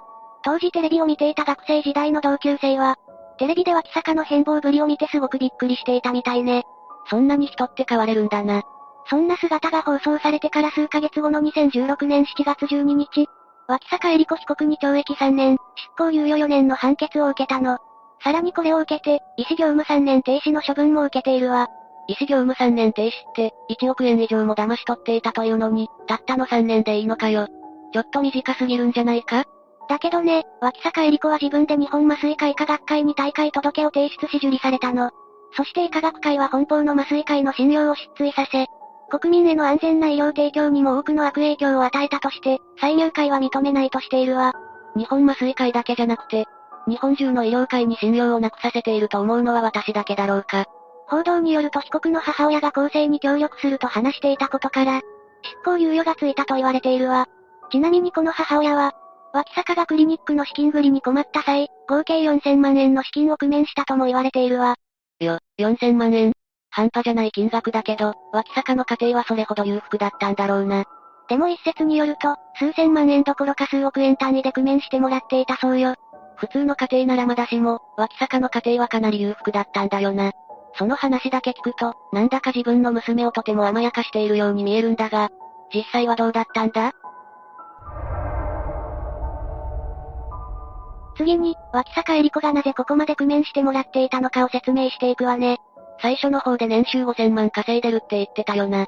なぜそこまで大量に工面してもらわないといけなかったんだ ?2014 年の6月16日放送の日本テレビ番組、1分間の深い話に出演し、ホストで合流する姿が VTR で放送されたの。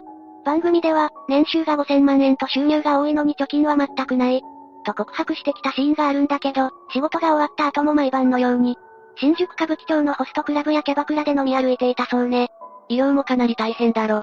それなのに毎晩のように飲み歩いていたって、よくそんな体力あるよな。そのテレビ番組では、高級ホストクラブでナンバーワンホストのために、3000万円ものボトルをキープしていることも明かしていたわ。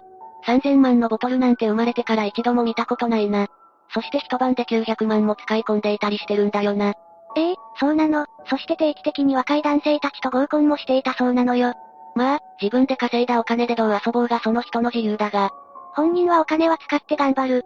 それが原動力と答えていたそうよ。とは言っても、その使い方で有り金が全部なくなって親に工面してもらっているようでは、説得力がないように思うぜ。しかも事件のことを知るとなおさらだぜ。2014年11月のテレビ朝日系の深夜バラエティ番組、エンタメファクトリーでは、共演したモデルの立花あの目さんに対抗するような言動も見せているのよ。何に対抗しているんだ？収入か？立花さんが、経験人数100人以上と宣言すると、脇坂はそれを払拭するかのように、言うても100人台と言い放ち、私は4桁に行かないくらい、と対抗心をむき出しにしたそうなの。そこは対抗するところじゃないと思うんだけどな。出演者の大久保佳代子さんから、800人くらいと聞かれた際、自慢げにうなずき、微味なものを少しずついただくと発言するなど脇坂節を炸裂していたそうね。テレビでそんなことばかり発言していたら、こんな医者に見てもらいたくないと思う人も出てくるかもしれないぜ。今は SNS も普及しているし、深夜だからといって油断はできないぜ。さっきも聞いたけど、脇坂の両親が多額の金額を工面していたところを見ると甘いように思えるんだが、実際はどうだったのか気になるんだぜ。脇坂の家系は、先祖が大変豪華な名家のお嬢様で家柄もいいようなのよ。名家？過去に歴史に名を残すような活躍をした先祖がいるとか？父方の先祖に豊臣秀吉の家臣として活躍した武将の脇坂康次がいて、徳川幕府ではたびたび老中を務めていたそうなの。そして明治維新の後は子爵に除されたそうよ。歴史あんまり詳しくないからいまいちピンとこないけど、豊臣秀吉の家臣っていうのは凄そうだな。脇坂自身は祖父の代まではお城に住んでいたとか、両親からは厳しくしつけられた。その成果割と保守的な性格でピアスを開けるのに10年ほど悩んだと述べているの。両親は厳しい教育だったのか。ていうか今まで聞いてきた話を思い返すと、そんな生活ぶりで保守的なんて言われても、なんだか当てにできないぜ。ただ、この脇坂恵理子の先祖の話は、後にきっぱりと否定されているの。え？そうなのか？否定したのは誰なんだ？辰野藩脇坂家16代当主である脇坂康二さんという方よ。経営する会社に問い合わせがあって、声明を発表しているの。なんだ、違ったのか？話を進めるけど、そんな脇坂が道を踏み外した原因は離婚にあると言われているの。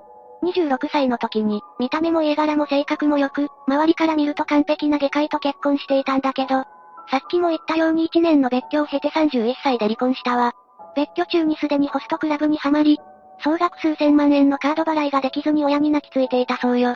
数千万円使い込んでおいて、泣きつかれた親はどう思っただろうな。悪い男に憧れていたとも言われているみたいね。また2014年にはホストをめぐるトラブルも起こしているようで、ホストクラブで合流している時に暴力団との関係ができたとされているの。ホストクラブでも問題を起こしていたのか。遊び場の先で暴力団と出会ってしまうなんて、ちょっと悲しい話だな。ところでレイム、脇坂エリコは今何をしているんだ？2016年以降表舞台には出ていないし、確かな情報が出ていなかったんだけど、最後の出演から2年ぶりにテレビに顔を出したの。その番組名は坂上忍さんが MC を務める、直撃、真相坂上という番組よ。2018年5月18日に出演したこの番組で、当時のホスト狂いの話や犯した罪のことについてを激白していたわね。坂上さんもなかなかトゲのある抜け目ないトークをするタレントさんだから、脇坂も色々言われたんじゃないか？そうなのよ。坂上さんから、当時から見た目がお変わりないですねと言われた時、美容に携わる者として身だしなみは整えるようにしていると説明し、診療報酬の搾取については、違法性は認識していたものの、コンサルタントに騙されたと自分だけの責任ではないと主張していたそうよ。ちなみにその時は茶色に染めた髪につけまつげ、服装は黒のインナーにジャケットを羽織り、胸元を露出させていたみたいね。結構大胆な格好だったんだな。それで坂上さんは、どんな言動をしてしまったんだ？まず髪の色や胸の空き具合とか、すごいつけましてると指摘して、自身の正当性を主張する脇坂さんの話を聞くうちに坂上さんがヒートアップし、そのつけまと髪の色でそうなんですと言ったって、と言った後、あんたむちゃくちゃなんだよ、と容姿と紐付けながら怒鳴りつけたのよ。へえ。今のご時世、相手の見た目を馬鹿にすることはあまり良くないとされている中で、そんなことを言ったら、また炎上してしまうんじゃないのか？まさにその通りで、坂上さんの発言は問題になり、ネット上で炎上してしまったわ。ああ、やっぱり。この番組で、賠償や返済に充てるため、今まで両親から1億どころか数億円もの援助を受けていたことを告白したの。なあレイム、会社の役員って、そんなに稼げるものなのか？いいえ、さすがにすぐには用意できる額ではないから、両親も別荘を売却するなどして費用を工面していたそうね。そりゃそうだよな、何かを手放さないと作れない額だぜ。そして現在、脇坂が医療現場に戻ったかは知らないけど、もともと開業していたクリニックは今は閉業していて、医療業務禁止期間の3年間はライターとして活動していたそうなんだけど、過ちを犯してしまった立場上、公には出られないから、当時はアウトソーシングサイトのクラウドワークスなんかでライター業をしていたそうよ。やっぱり、医者なら医療系のライターをやっていたのだろうか。そうね、専門性のジャンルだから文字単価は20円なんていう話もあったけど、さっきも言った通り、立場的にそんな報酬は得られないだろうとされていて、脇坂の場合1文字5円くらいが妥当だと言われているわね。現在も、ライター業を行っているのか？現在の情報がちょっと入ってこないからわからないけど、ツイッターでライターの仕事を受注しているという話も出ているわよ。たまにライブ配信なんかも行っていて、現在の収入は月70万くらい。多い時は月120万くらいと豪語していたけど実際のところは不明ね。本当だとしたら、医師免許を持っているだけでそんなに強いのか。まあ本当かどうかわからないけどな。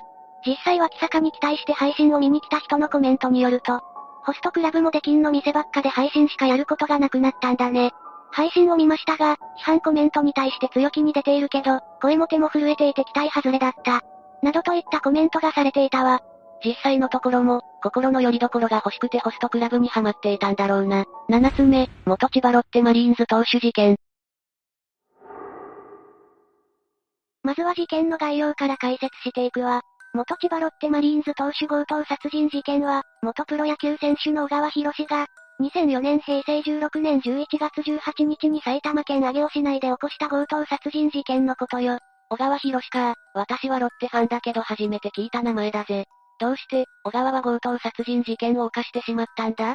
それはね、小川の心にある闇があったからだわ。その闇っていうのは何だ？それは後ほど解説するから今は保留にしておくね。次は今回の事件の犯人である小川の生い立ちについて解説していくよ。小川は1962年4月2日、栃木県足利市に生まれ、1歳の時に子供に恵まれなかった群馬県在住の大工清掃作業員夫婦の養子となるの。それ以降は養子先の両親の愛情を受けてすくすくと育つことになるね。それから、小学生の頃に小川はあるスポーツと出会うことになるわ。なるほどな、それが野球だったってわけか。その通りだよ。もともと、運動神経が良かった小川はすぐに頭角を現し、地元では有名な野球選手に成長していくことになるわ。その結果、1978年に県立前橋工業高校に入学し、1年秋からエースとして、当時甲子園への出場経験が春夏通算4度であった同校を3度の甲子園に導くことになるの。すごいな。それで小川のポジションはどこか気になるぜ。あ、エースってことはもしかして投手なのか？その通り小川は投手だったわ。それにしてもすごいな1年生でエースとなりチームを甲子園に導くなんて。確かにそうね。最終的に小川は甲子園で優勝することはできなかったけど、県立前橋工業高校を甲子園の常連校にし、また、マウンド上の立ち振る舞いや整った顔立ちから、群馬の玉三郎と呼ばれることになるわ。甲子園のアイドルになったわけだな。甲子園のアイドルといえばハンカチ王子を思い出すぜ。懐かしいね。現在は会社を立ち上げているけどね。え、そうなのか。やっぱりすごいなゆうくんは。話を戻すけど、小川は高校卒業後に青山学院大学法学部に進学することになったよ。え、甲子園の活躍から考えるとすぐにプロに入ると思ったぜ。うん、当時のスカウトマンたちは小川を指名しようとしていたけど両親が、大学は出てほしいという希望があったことから小川は進学の道を選択することになったわ。なるほどな、それで大学に進学したわけか。それで小川は大学でどんな活躍をしたんだ？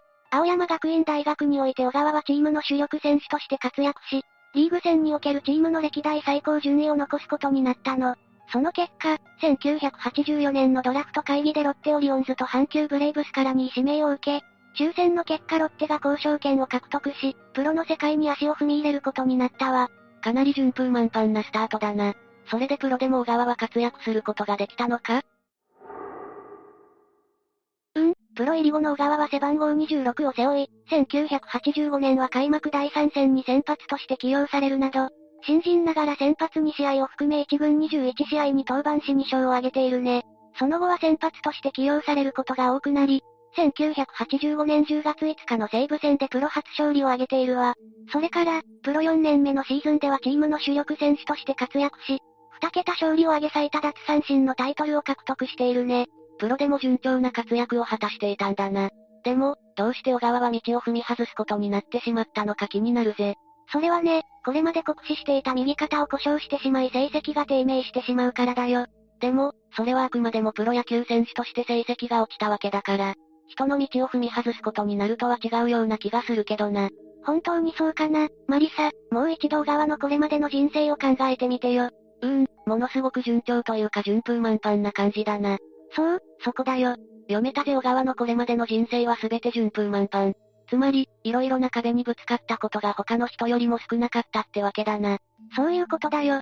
まあもちろん、小川が何の苦労もしていないとは言わないけど、野球選手としてこれからの時に怪我をしてしまったことは想像以上に彼の人生を狂わせることになるんだ。やっぱり、プロの世界は厳しいな。うん、それは間違いないね。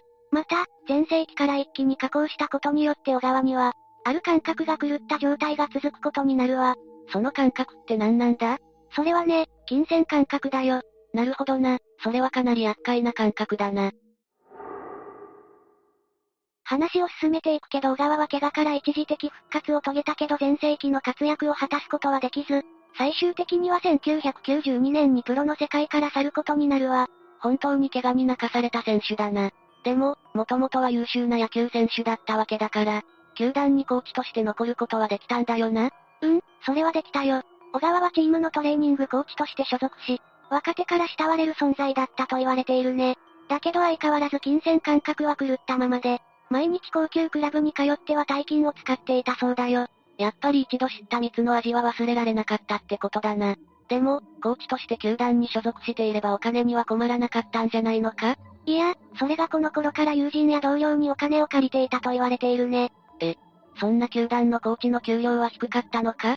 いや、一般的な人に比べると高いことは間違いないよ。だけど、小川の私生活は色々とお金がかかるからね。到底コーチの給料では生活することができなかったわ。なるほどな。でも同僚とかにお金を借りているのが、球団に発覚すると色々とまずいんじゃないのか？うん、そのことが直接的な理由にはなっていないけど、結果として小川は2002年に球界から去ることになってしまったわ。その結果、小川は一気に転落人生を歩むことになってしまうの。まあ、見方を変えれば身から出たサビだな。それは否定できないね。話を戻すけど、球界から去った小川は相変わらず豪勢な生活を送った結果、いくつもの闇金から借金を背負うことになってしまうわ。人間の金銭感覚は本当に恐ろしいな。でも、この時の小川には色々な人がお金を貸してくれていたわ。やっぱり元プロ野球選手の力は色々とすごいな。だけど人から借りるお金は返済に充てていたので結局は火の車状態で、借金だけが積もっていたことは間違いないね。完全に牛島くんの世界だな。借金を返すためにまたお金を借りる、最悪の悪循環だぜ。しばらくこの状態の生活が続き小川の経済状況は最悪の状態となってしまい、ようやくまともな職に就くことにしたわ。ものすごく行動が遅いな。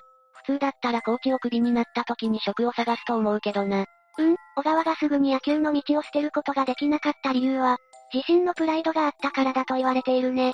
なるほどな、現役時代に活躍していたし、なかなか踏ん切りをつけることは難しいよな。結局、小川はアルバイトを経て、2003年1月には新聞の求人広告をきっかけに、埼玉県上尾市の産業廃棄物処理会社に就職することになるわ。しかし、就職先でも色々と金銭関係でトラブルを起こすことになってしまうの。もしかして、また人からお金を借りたのか？そうだよ。さらに小川は給料の前借りを行っていたと言われているね。畜生野郎だな。でも気になるのは小川が就職した会社の待遇だぜ。仮に借金がある状態で給料が少なかったら、100歩譲って気持ちが多少わからなくもないぜ。うん、それに関して小川は会社の営業部長を任され、給料は月に40万円程度もらっていたと言われているよ。さらに一旦自己破産をすることで借金の催促からは免れる生活を送っていたわ。え、全く給料を前借りする理由がないじゃないか。一般的にはそうだけど、小川の金銭感覚は相変わらず狂ったままだったの。つまり、給料に見合わない生活を送っていたわけか。そうだよ、実際に小川は高級分譲住宅に住み、嫁の名義で契約。贅沢の限りを尽くしていたと言われているね。でも、給料を前借りするってことはやっぱりお金に困っていたんだよな。うん、自己破産した小川は一般的な消費者金融からはお金を借りることができなかったので、闇金からお金を借りることになったわ。そうなると結局、前と同じじゃないか。その通りだよ。結局小川は闇金から多額の借金をし、経済状況が改善することはなかったわ。その結果、小川はある強行を行うことになってしまうの。とうとう事件を起こしてしまうんだな。事件が起きたのは2004年11月18日だったわ。この時、小川はあることに焦っていたの。一体何に焦っていたんだ？それは闇金への返済だよ。事件が起きた11月18日は闇金へ3万円を返済する予定だったけど、返済できない状態に陥ってしまうわ。どうして、返済できないんだ？いつものように闇金からお金を借りればいいと思うけどな。確かに小川は別の闇金業者から10万円を借りたけど、パチンコに全て使い果たしてしまったの。おいおいそれじゃあどうするんだよ。そこで小川は会社の知人からお金を借りようとするんだけど、知人は不在だったわ。それから、いろいろな知人を頼るけど、結局お金を借りることはできなかったの。完全に積んだ状態だぜ。その状態で小川は最後の手段を取ることにしたわ。最後の手段って、まさか。いや、マリサが想像していることではないの。小川にとっての最後の手段は自身が勤めている会社の会長からお金を借りることだったわ。なるほどな、それが最後の手段だったわけか。最後の手段を使うために会長宅へ向かった小川だったけど、ある誤算が生じてしまうの。一体何が起きたんだ？普段はいるはずの会長が、その時たまたま不在だったわ。じゃあ最後の手段を使うことができないじゃないか。そうなんだけど小川にはもう一つ手段が残っていたの。もう一つの手段。よくわからないな。それはね、会長宅で働いている家政婦からお金を借りることだったわ。なるほどな。確かに会長は不在でも家政婦からお金を借りることはできるもんな。それで小川の目論見通りにことは進んだのか？いや、残念ながら応対した家政婦に小川はお金を貸してくれるように懇願したけどダメだったよ。実は家政婦に対して会長から小川に対して、絶対にお金を貸さないように言いつけられていたらしいわ。じゃあそもそもお金を借りることはできなかったわけか。その他にも、会長宅は数ヶ月前に空き巣の被害に遭っており、会長と家政婦は小川が犯人ではないかと目論んでいたので、お金を貸さなかったと言われているわね。確かにこれまでの小川の行動から考えると疑われても仕方がないな。結局すべてのことに積んでしまった小川の心の中にある感情が芽生えるわ。もしかして、そう、家政婦を殺害してお金を奪うことだよ。この感情が芽生えた小川は家政婦に暴行を働き気絶させると、会社のお金175万円を奪い取っているわ。さらに発覚を恐れた小川はまだ息のある家政婦を黒い乗用車に乗せ、車内で意識を取り戻した家政婦の顔面を何度も殴打した後に、事件現場から約3キロ離れた桶川市内の旧荒川に移動し、家政婦を川から投げ捨て水死させたの。小川がとうとう越えてはいけない一線を越えてしまったんだな。それで、小川は奪ったお金をどうしたんだ ?175 万円のうち13万円は闇金の返済に使い、残りは生活費として使ったと言われているね。でも、川に家政婦を捨てたりしたらすぐに事件が発覚するんじゃないのか？その通りだよ。事件から2日後の11月20日に荒川で釣りをしていた男性が、偶然、家政婦の水死体を発見し警察に通報したわ。警察が現場に駆けつけると水死体は顔面をひどく殴打された痕跡があったことから、殺人事件として捜査が開始されることになったよ。それから、どうやって警察は小川までたどり着くことになったのか気になるぜ。まず、警察は家政婦の人間関係を洗い出したところ、会長が警察から事情聴取されることになったわ。警察が事情聴取を行っている際に小川の存在が怪しいと睨み、事件の容疑者に断定することになるの。その後は、事件当日に小川に似た目撃情報が多数あったこと、会長宅が荒らされた形跡がないこと、オートロックを解錠した形跡があることから、警察は小川に任意同行を求めることになったわ。いよいよ、警察の捜査が小川に及ぶことになったんだな。それから、小川はどうなったんだ？警察に任意同行を求められた小川は当初は犯行を否認していたけど、自家用車から被害者の結婚が発見されたことから関連して自身の犯行を認めたの。こうして小川は史上初の元プロ野球選手が起こした、殺人事件として大々的に報道されることになるね。それで裁判の結果、小川はどうなったんだ？裁判の結果、闇金に度重なる借金を重ね、自身の利己的欲求を満たすために行われた。極めて残虐な行為として小川には無期懲役の判決が言い渡されているね。確かに全部自分の利己的な欲求だもんな。裁判の結果は当然だと思うぜ。現在の小川は刑務所で服役中だね。また、親族などは時々小川と面会していると言われているよ。それで小川は自身の行いを反省しているのか？うん、小川の母親に宛てた手紙には自身の行為を反省し、仮に出所することができれば、被害者に一生をかけて償いたいと記載してあったそうだよ。なんとも残念だぜ。せっかくプロ野球選手になったのに、狂った金銭感覚で身を滅ぼしてしまうなんて。確かにそうだね。小川が闇金に借金してまで豪勢な生活を送ろうとした理由は、元プロ野球選手というプライドと見栄があったからと言われているよ。やっぱり、プライドと見栄を持っていても良いことはないんだな。それは間違いないね。八つ目、埼玉県警察強盗殺人事件。事件が発覚したのは、2015年9月4日。朝霞市根岸台の民家から、119番通報が入ったことから始まるわ。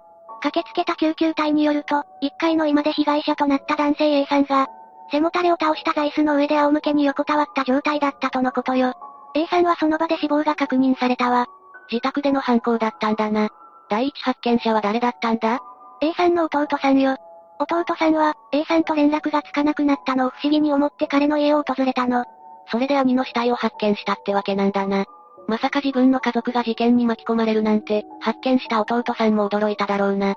A さんは以前はタクシー会社に勤務していたそうなんだけど、足を悪くしたとのことで退社していたの。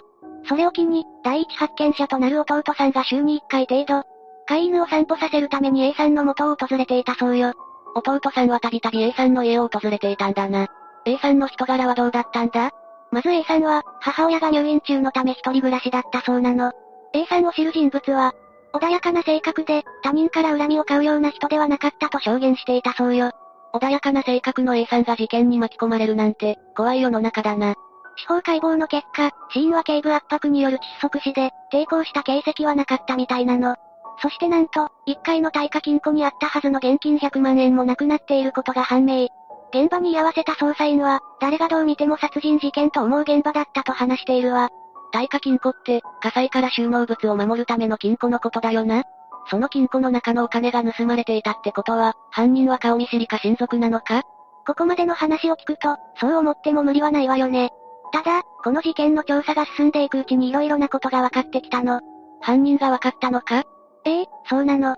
殺人事件と断定した埼玉県警は、まず捜査本部の現場検証を行って、被疑者とみられる男の遺留物の採取に成功したわ。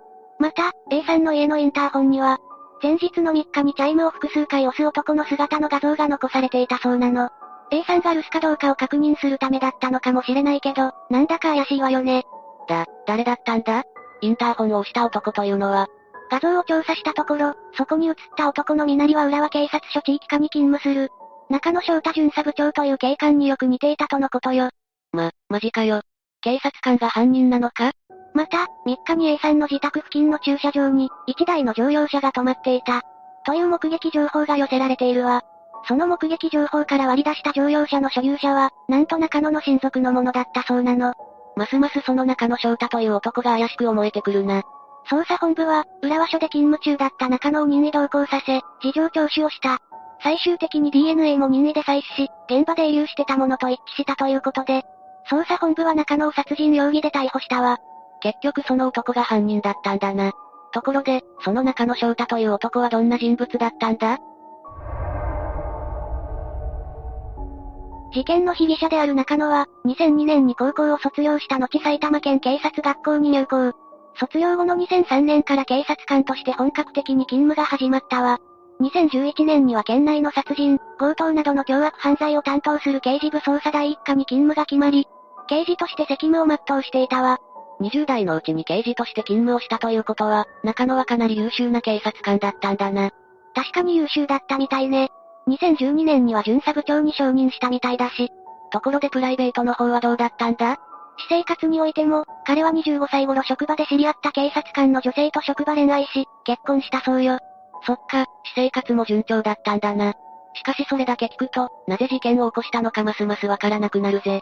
2009年と2010年には、長男次男と子宝にも恵まれ、親族の方はみんな喜んでいたみたいね。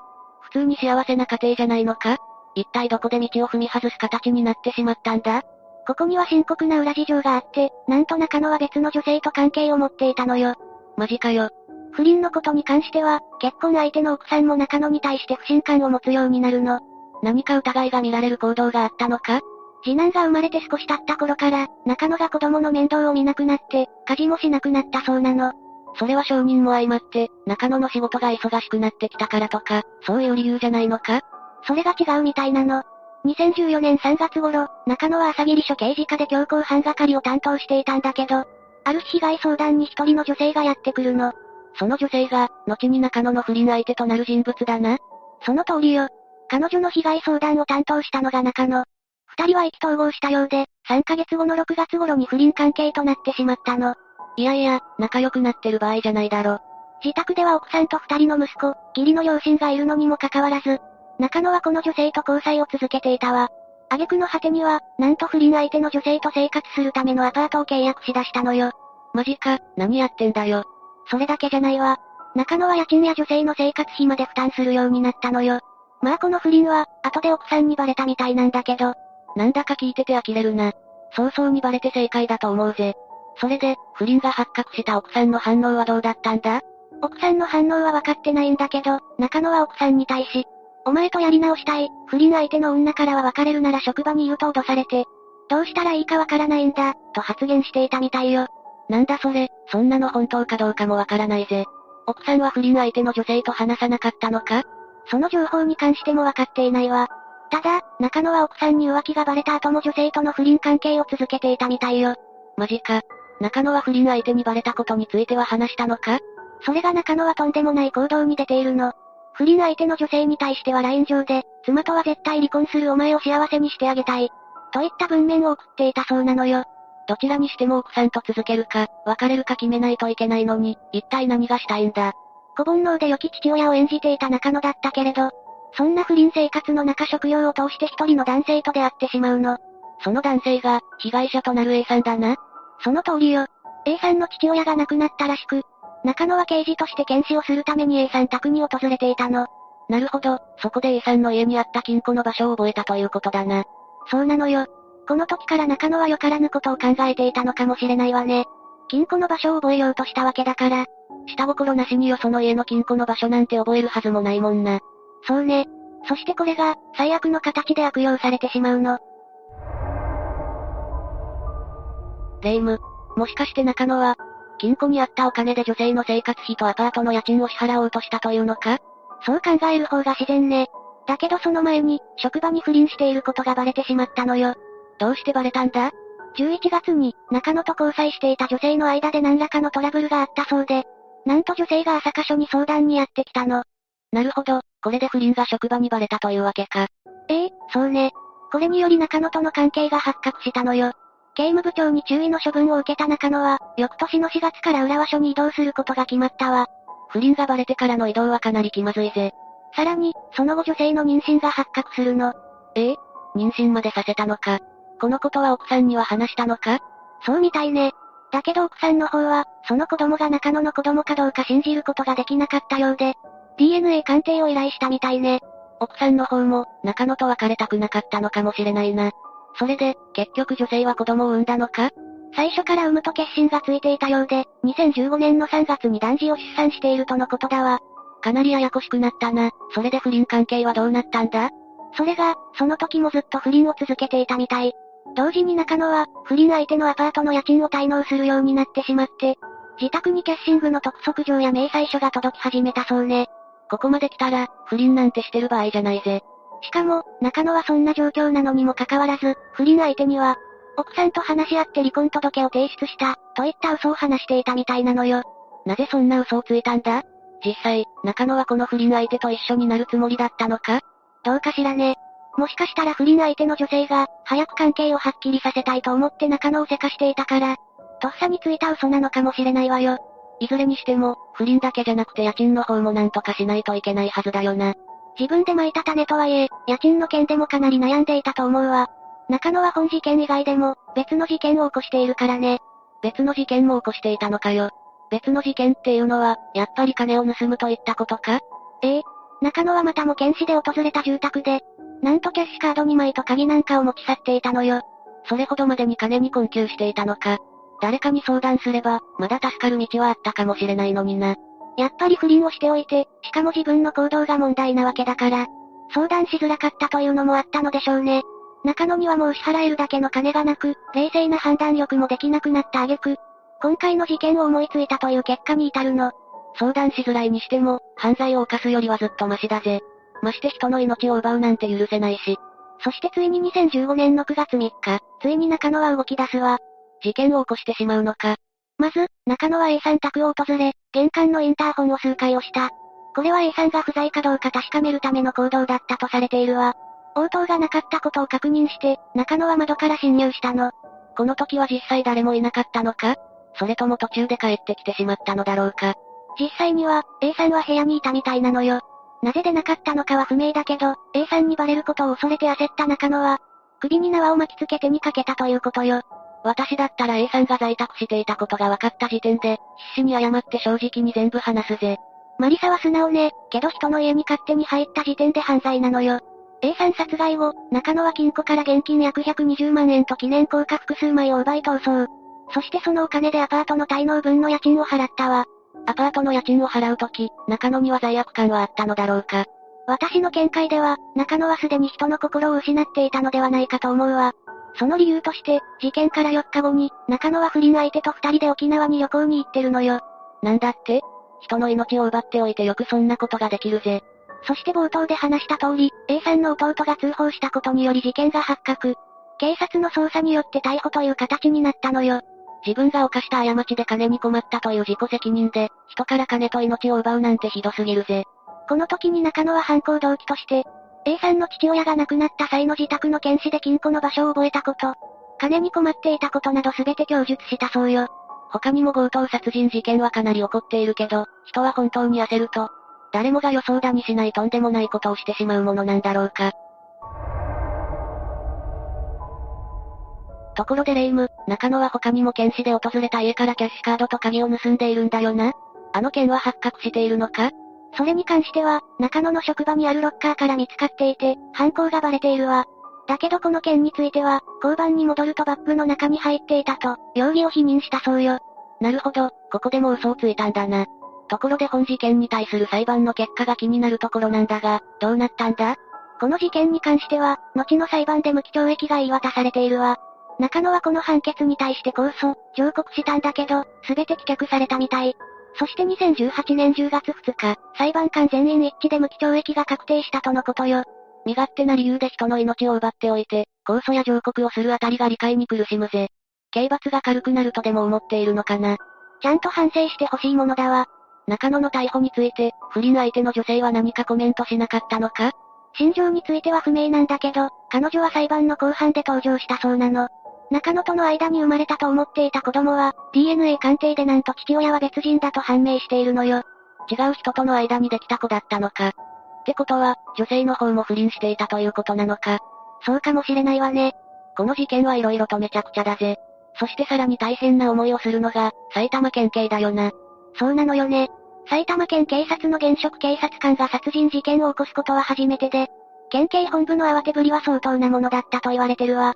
埼玉県警察が犯罪を犯すなんて前代未聞だから、慌てるのも無理はないぜ。本部長ら県警幹部が会見を始めたのは、9月12日午前11時40分。会見に出席した本部長は、気が動転していて頭が真っ白だったのか、短めの言葉で陳謝したんだけど、被害者を被疑者と言い間違えて訂正したりと、かなり動揺した様子だったと言われているわ。そんなに慌てていたのか、本部長も大変だぜ。ところでレイム、埼玉県警の本部長は、この事件を機に辞職してしまったのか？いいえ、本部長は、再発防止策を講じるのが、私の最大の責任だと述べたわ。彼はその後、埼玉県警察本部長を2017年4月5日まで務め、警察庁長官官房審議官などを経て、2020年2月17日に関東管区警察局長で退官したとのことよ。最後まで責務を全うしたんだな。この事件の会見に関して、ある県警関係者は、県警に相当な衝撃が走ったことは事実だ。言い間違いは本当に謝罪する気があるのか、と言われても仕方ないが、本部長も相当焦ったんだろうと述べているわ。話を聞いていると、かなり慌てていると思うけどな。そして、現場警察官は呆れ顔で話す一方で、中野に対しては憤りをあらわにしていたみたいね。ふざけるなと言ってやりたいと、激しい怒りを隠さなかったみたいよ。そうだよな。同じ警察官としても、犯した罪の大きさを考えても、許されることじゃないんだぜ。9つ目、奇襲夫婦事件。和歌山県田辺市の不動産金融関連会社、及び種類販売などの経営者で、奇襲のドンファンという異名で知られている野崎康介さん当時77歳が、2018年の5月24日に自宅で殺害されているのが発見されたわ。自宅で殺害されてしまったんだな。殺害に使われた凶器は分かっているのか？それが殺害には凶器は使われていなくて、覚醒剤を大量に摂取させられ、野崎さんは急性覚醒剤中毒で死亡していたのよ。そして元妻の須藤崎当時22歳が、殺人の容疑で2021年の4月に逮捕されることになったわ。事件が起きたのは2018年だったが、逮捕されるまでに約3年もかかっているんだな。事件当初から一番怪しいとされてはいたんだけど、証拠があまりにも少なく、迅速な逮捕まで至らなかったのよ。でも須藤が提出に応じたスマホの解析記録が、捜査をする上で決定的な証拠になったわ。スマホが証拠？一体どんなものだったのか気になるぜ。それを話していく前に、まずは須藤の生い立ちから話していくわね。須藤崎は、北海道札幌市の北区で、医療関係の会社に勤めるサラリーマンの父親と、看護師の母親の裕福な家庭に、1996年2月28日に生まれているわ。なんかエリートって感じのプロフィールだな。兄弟はいたのか？兄弟は3歳年上の姉と2歳年下の弟がいるわね。実家は3階建ての豪邸で、同じ敷地には祖母の家も建っているわ。3階建ての家だけじゃなく、祖母の住むための家が同じ敷地内にあるってどんだけ金持ちなんだ？働き者の両親だったし、アパート経営なんかもしていたみたいだから、かなり裕福だったようね。それだけ裕福な家庭に生まれれば、55歳も差がある男性との結婚もすんなり OK するのかもしれないな。あ、そうそう。この事件が発覚するまで、須藤の両親は野崎さんと結婚していたなんて知らなかったのよ。それに成人してからは実家との関係はあまりなかったようで、両親は家を出てからの須藤をよく知らなかったみたいだわ。よくよく考えれば、親よりも年上かもしれない人との結婚は言いづらいよな。須藤は地元の小学校を卒業後、同じく地元の札幌市立北洋中学校へと進学しているわ。私立をイメージしていたが、公立の中学校に進学しているんだな。学生時代の須藤はどんな感じだったんだ？小中学校の須藤は同級生から見ても物静かで、目立たないタイプの女の子だったらしいわ。それといつも古い服を着ているから、誰かのお下がりを着ていると思っていた。授業料が安いからという理由で公立高校に進学した、なんて当時の同級生は語っているわね。裕福な家庭で生まれたとは思えない感じの発言だな。実は裕福な生まれではなく、貧しい家庭で生まれたんじゃないかなんて言われているのよね。他にも裕福な家庭に生まれていたものの、何かが原因でお金に困る生活をすることになった。なんて言われてもいるわ。それでお金に執着するようになったという考えが多いのよ。そんな須藤は中学校を卒業後、札幌市東区の公立高校、北海道札幌市内の高校に進学しているわ。ちなみに週刊誌で中学時代や高校時代の写真が公開されていたらしいから、きっている制服でどこの学校に通っていたのかもわかっているようね。地元の同級生が言うには、高校に入学した須藤はメイクをし始めて、派手な格好をするようにもなっていたようだわ。よくある高校デビューってやつだな。と言っても、高校時代の須藤もあまり目立つタイプではなかったみたいね。性格は明るくて、いじめられたりはしていなかったけど、須藤には二面性があったみたいで、人の陰口を言ったりもしていたことから、実は先のこと嫌いなんだよね。と話す同級生が複数人いたのよ。二面性があるってなると、もしかしたら実家が裕福というのは、見栄を張るための嘘だったんじゃないか？そういう説も出てはいるけど、あまりわかっていないのが事実ね。高校を卒業した後は、美容系の専門学校に進学しているらしいわ。だけど、美容系の専門学校にメディアが取材に入ったところ、該当する人はいないと答えているの。けれど、専門学生時代の同級生からの具体的な証言も出ていて、ファッション系などの学校に通っていたことは事実みたいね。あとは学校側がイメージ低下を恐れて、須藤が在学していたことを認めたくなかったのでは？なんて説もあるけどね。専門学校時代の同級生の証言がどんなものだったのか気になるぜ。専門学生の須藤はかなり目立っていたものの、授業は真面目に受けていたそうよ。学校のコンテストなんかでも賞を取っていたりと優秀だったみたいね。当時の同級生は先は入学当初から派手なメイクとファッションだったのが印象的です。背が高くてスタイルがいい上に、赤いハイヒールを履いてくることもあって、目立っていましたよ。授業はちゃんと受けていたんじゃないですかね。学校が主催するコンテストで入賞したこともあります。なんて証言していたわ。派手だけど真面目な生徒って印象だったんだな。でも他の同級生は授業は休みがちだったけど、練習しなくてもできる天才肌だった。とも答えているわね。情報が色々あるみたいだが、勉強ができるというのはみんな同じ証言なんだな。ある日を境に、須藤は金持ちアピールをするようになるの。別の同級生の証言では、SNS などで高級ブランドや海外旅行の様子を頻繁に投稿して、周りに自慢していたらしいわ。また、ホストクラブで合流している姿も見られたそうね。え、じゃあやっぱり裕福な家庭なんじゃ。そうじゃなければ、そんなお金どこから出てくるんだ？須藤の友達も、どうしてそんなにお金を持っているのか不思議だったそうよ。須藤は美容系の専門学校を卒業後、美容師になることはなく、シンガポールやインドネシアなど、いろんな国で撮影したであろう写真を SNS で頻繁に投稿していたそうよ。なおさら金の出所が気になってくるぜ。周囲には株でも受けているなんて話していたみたいだけど、株でも受けるにも元手が必要なのよね。当時の同級生の証言から推測して、仮にお金に困っているのであれば、そんな元ですらなかったはずなのよ。上京してから高校時代の友達に何の仕事をしているの？と聞かれても、はぐらかすだけで身につけている服やブランド物のバッグなどを、見せびらかして自慢をしていたわ。自分はセレブだと周囲に見せつけたくなるタイプの人みたいだな。結局、この時使っていた金の出所は分かっていないのか？当時の須藤はデートクラブの会員に登録していて、今でいうパパ活みたいなことをしてお金を稼いでいたのよ。そういうことだったのか。ちなみにこのデートクラブにはランク制度があって、最高ランクに達していたそうよ。また、風俗業界関係者の話では、渋谷の高級デリヘルにスカウトされて入っていたらしく、それで稼いだお金はホストクラブで貢ぐために使っていたらしいから、稼いでいた額は相当なものだったらしいわ。須藤はデートクラブなどで働いた後に、2018年の2月に奇襲のドンファンの異名と名高い、野崎康介さんと結婚しているわ。なんとも突然だな。結婚するきっかけは何だったんだ？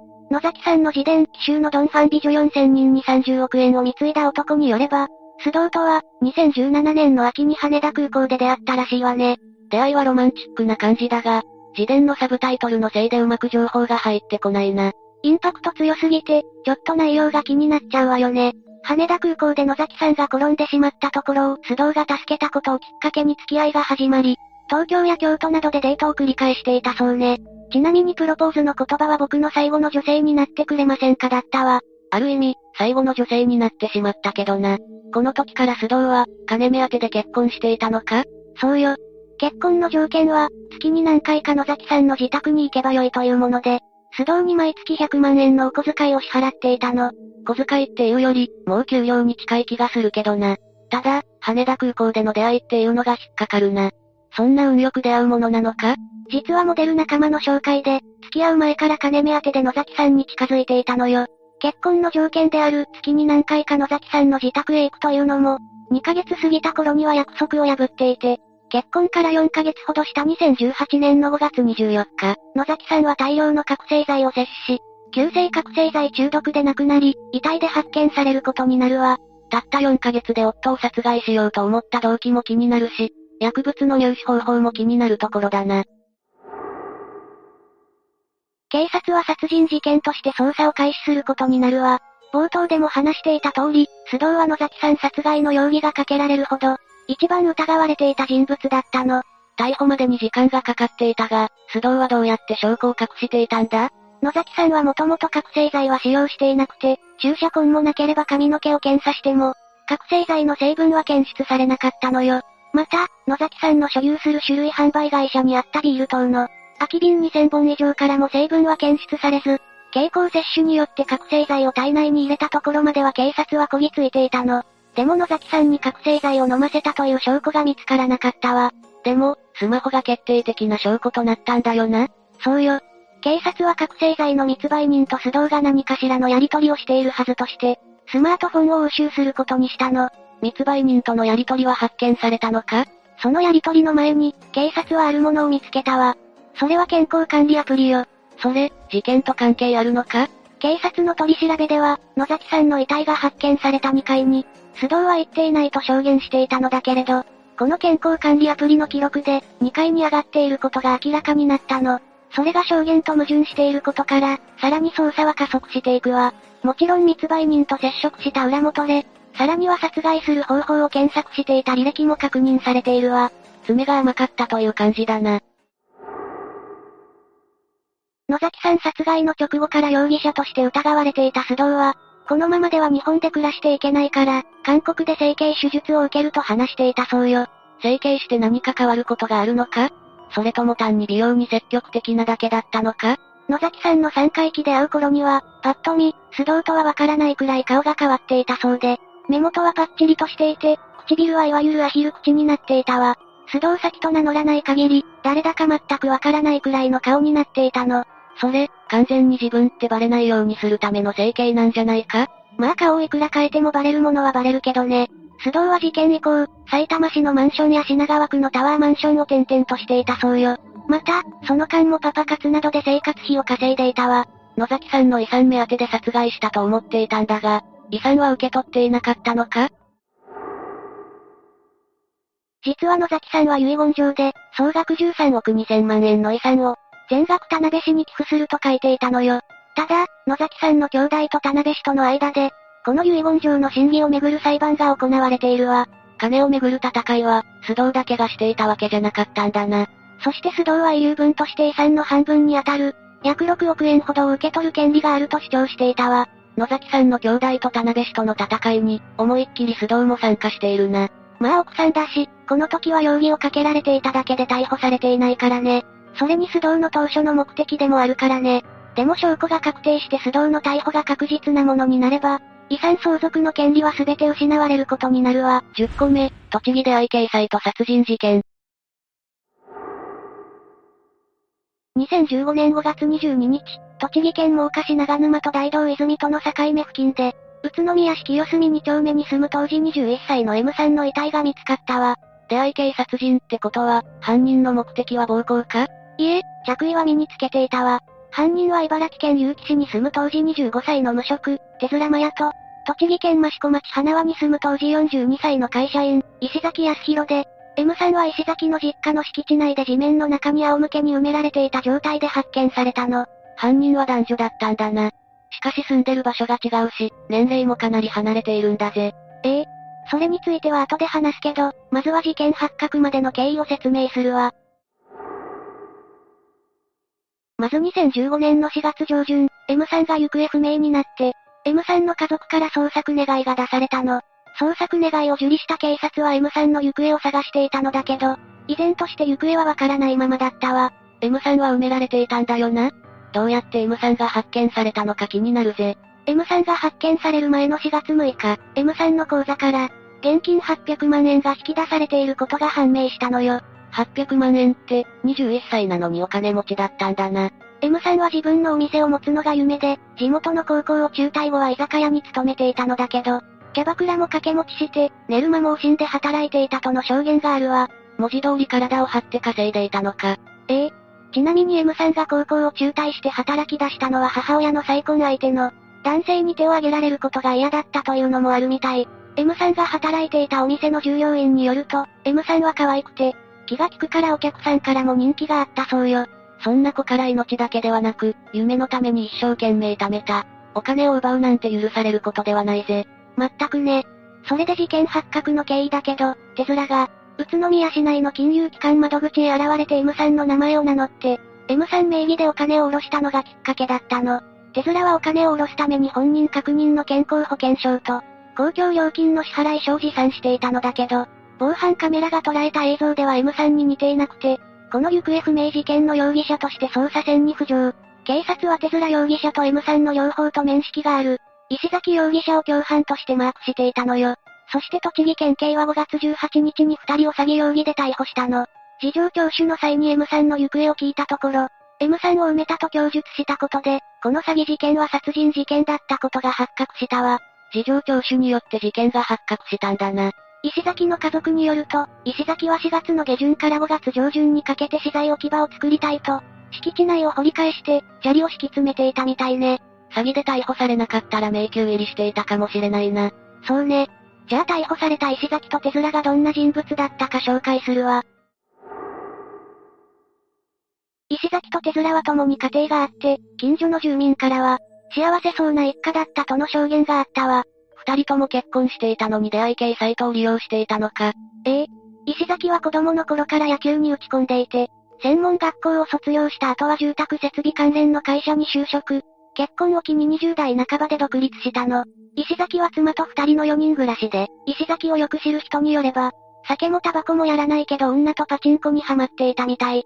石崎はパチンコや彼女たちにお金を使っていたようで、いつも金がないと周囲にこぼしていたの。週末にアルバイトもしていたけど月収は計30万円前後で、住宅ローンとカードローンの返済で家計は自転車創業状態だったみたいね。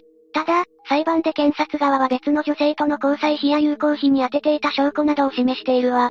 そんなにパチンコと女にハマっていたのか。ええ。仕事中も出会い系サイトを使って頻繁にメールをしていて、エレベーター前に置き忘れた携帯電話の画面にそれとおぼしきやり取りが残っていたから、社内で話題になっていたとのことよ。仕事中も出会い系サイトを利用していたのか。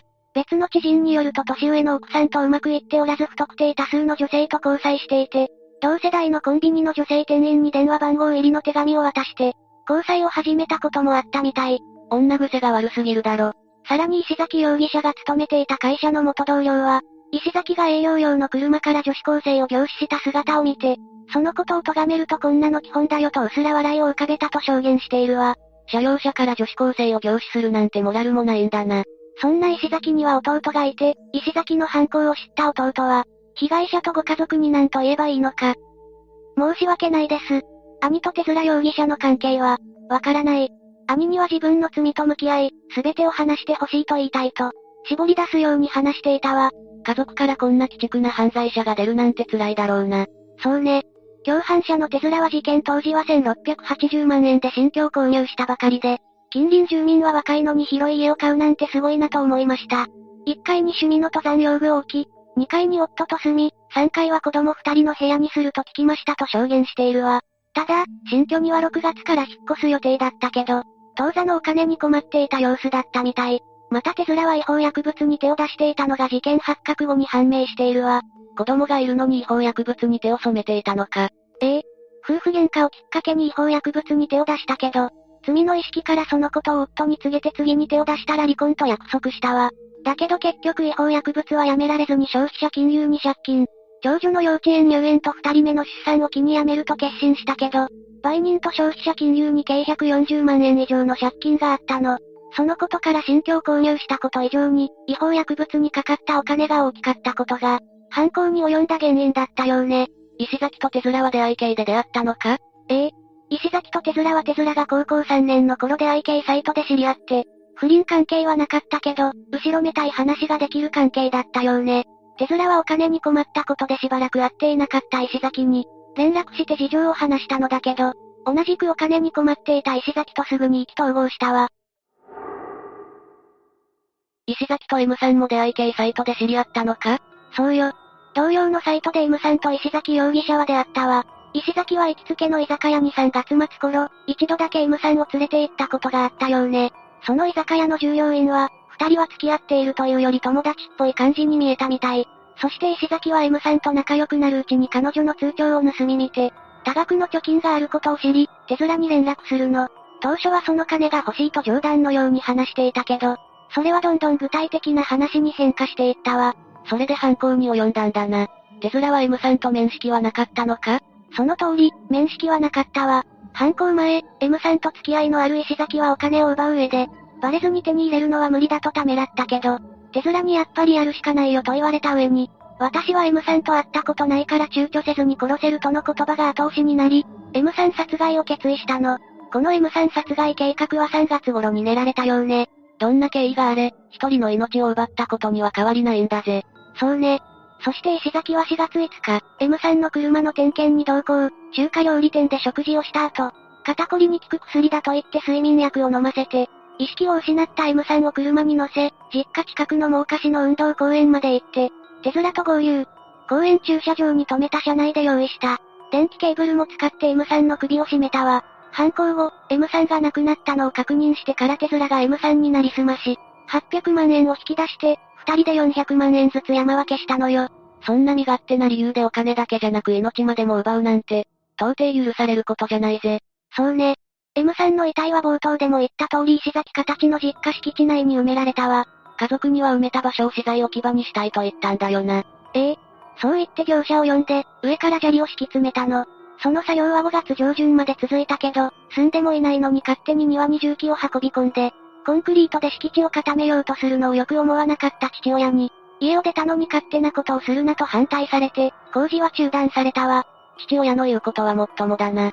そうね。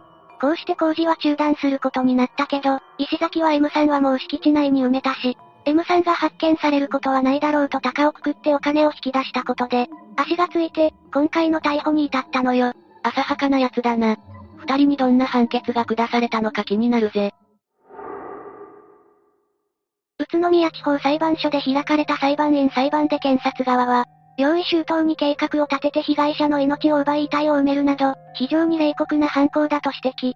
その上で石崎は引き出した金で女性と遊び、手面は違法薬物を購入するなどしていて、借用の余地はないとして無期懲役を求刑したわ。こんな身勝手な犯行に及んでいて無期懲役が精一杯か。これに対して弁護側は石崎は犯行を躊躇しており、手面との関係がなければ犯行に及ばなかった。手面は引き出した金で違法薬物を使った貯金を穴埋めし、家庭を守ろうとしていた。まだ若く、更生の可能性も高いなどとして減刑を求めたわ。家庭を守ろうとしたんじゃなくて借金がバレるのが怖かっただけだろ。ええ。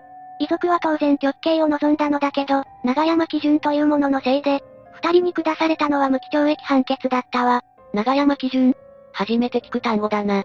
これは長山事件というものをきっかけに作られたんだけど、この時に最高裁が示した内容が、今も死刑と無期を分ける基準とされ続けているのよ。具体的にはどんな内容なんだ？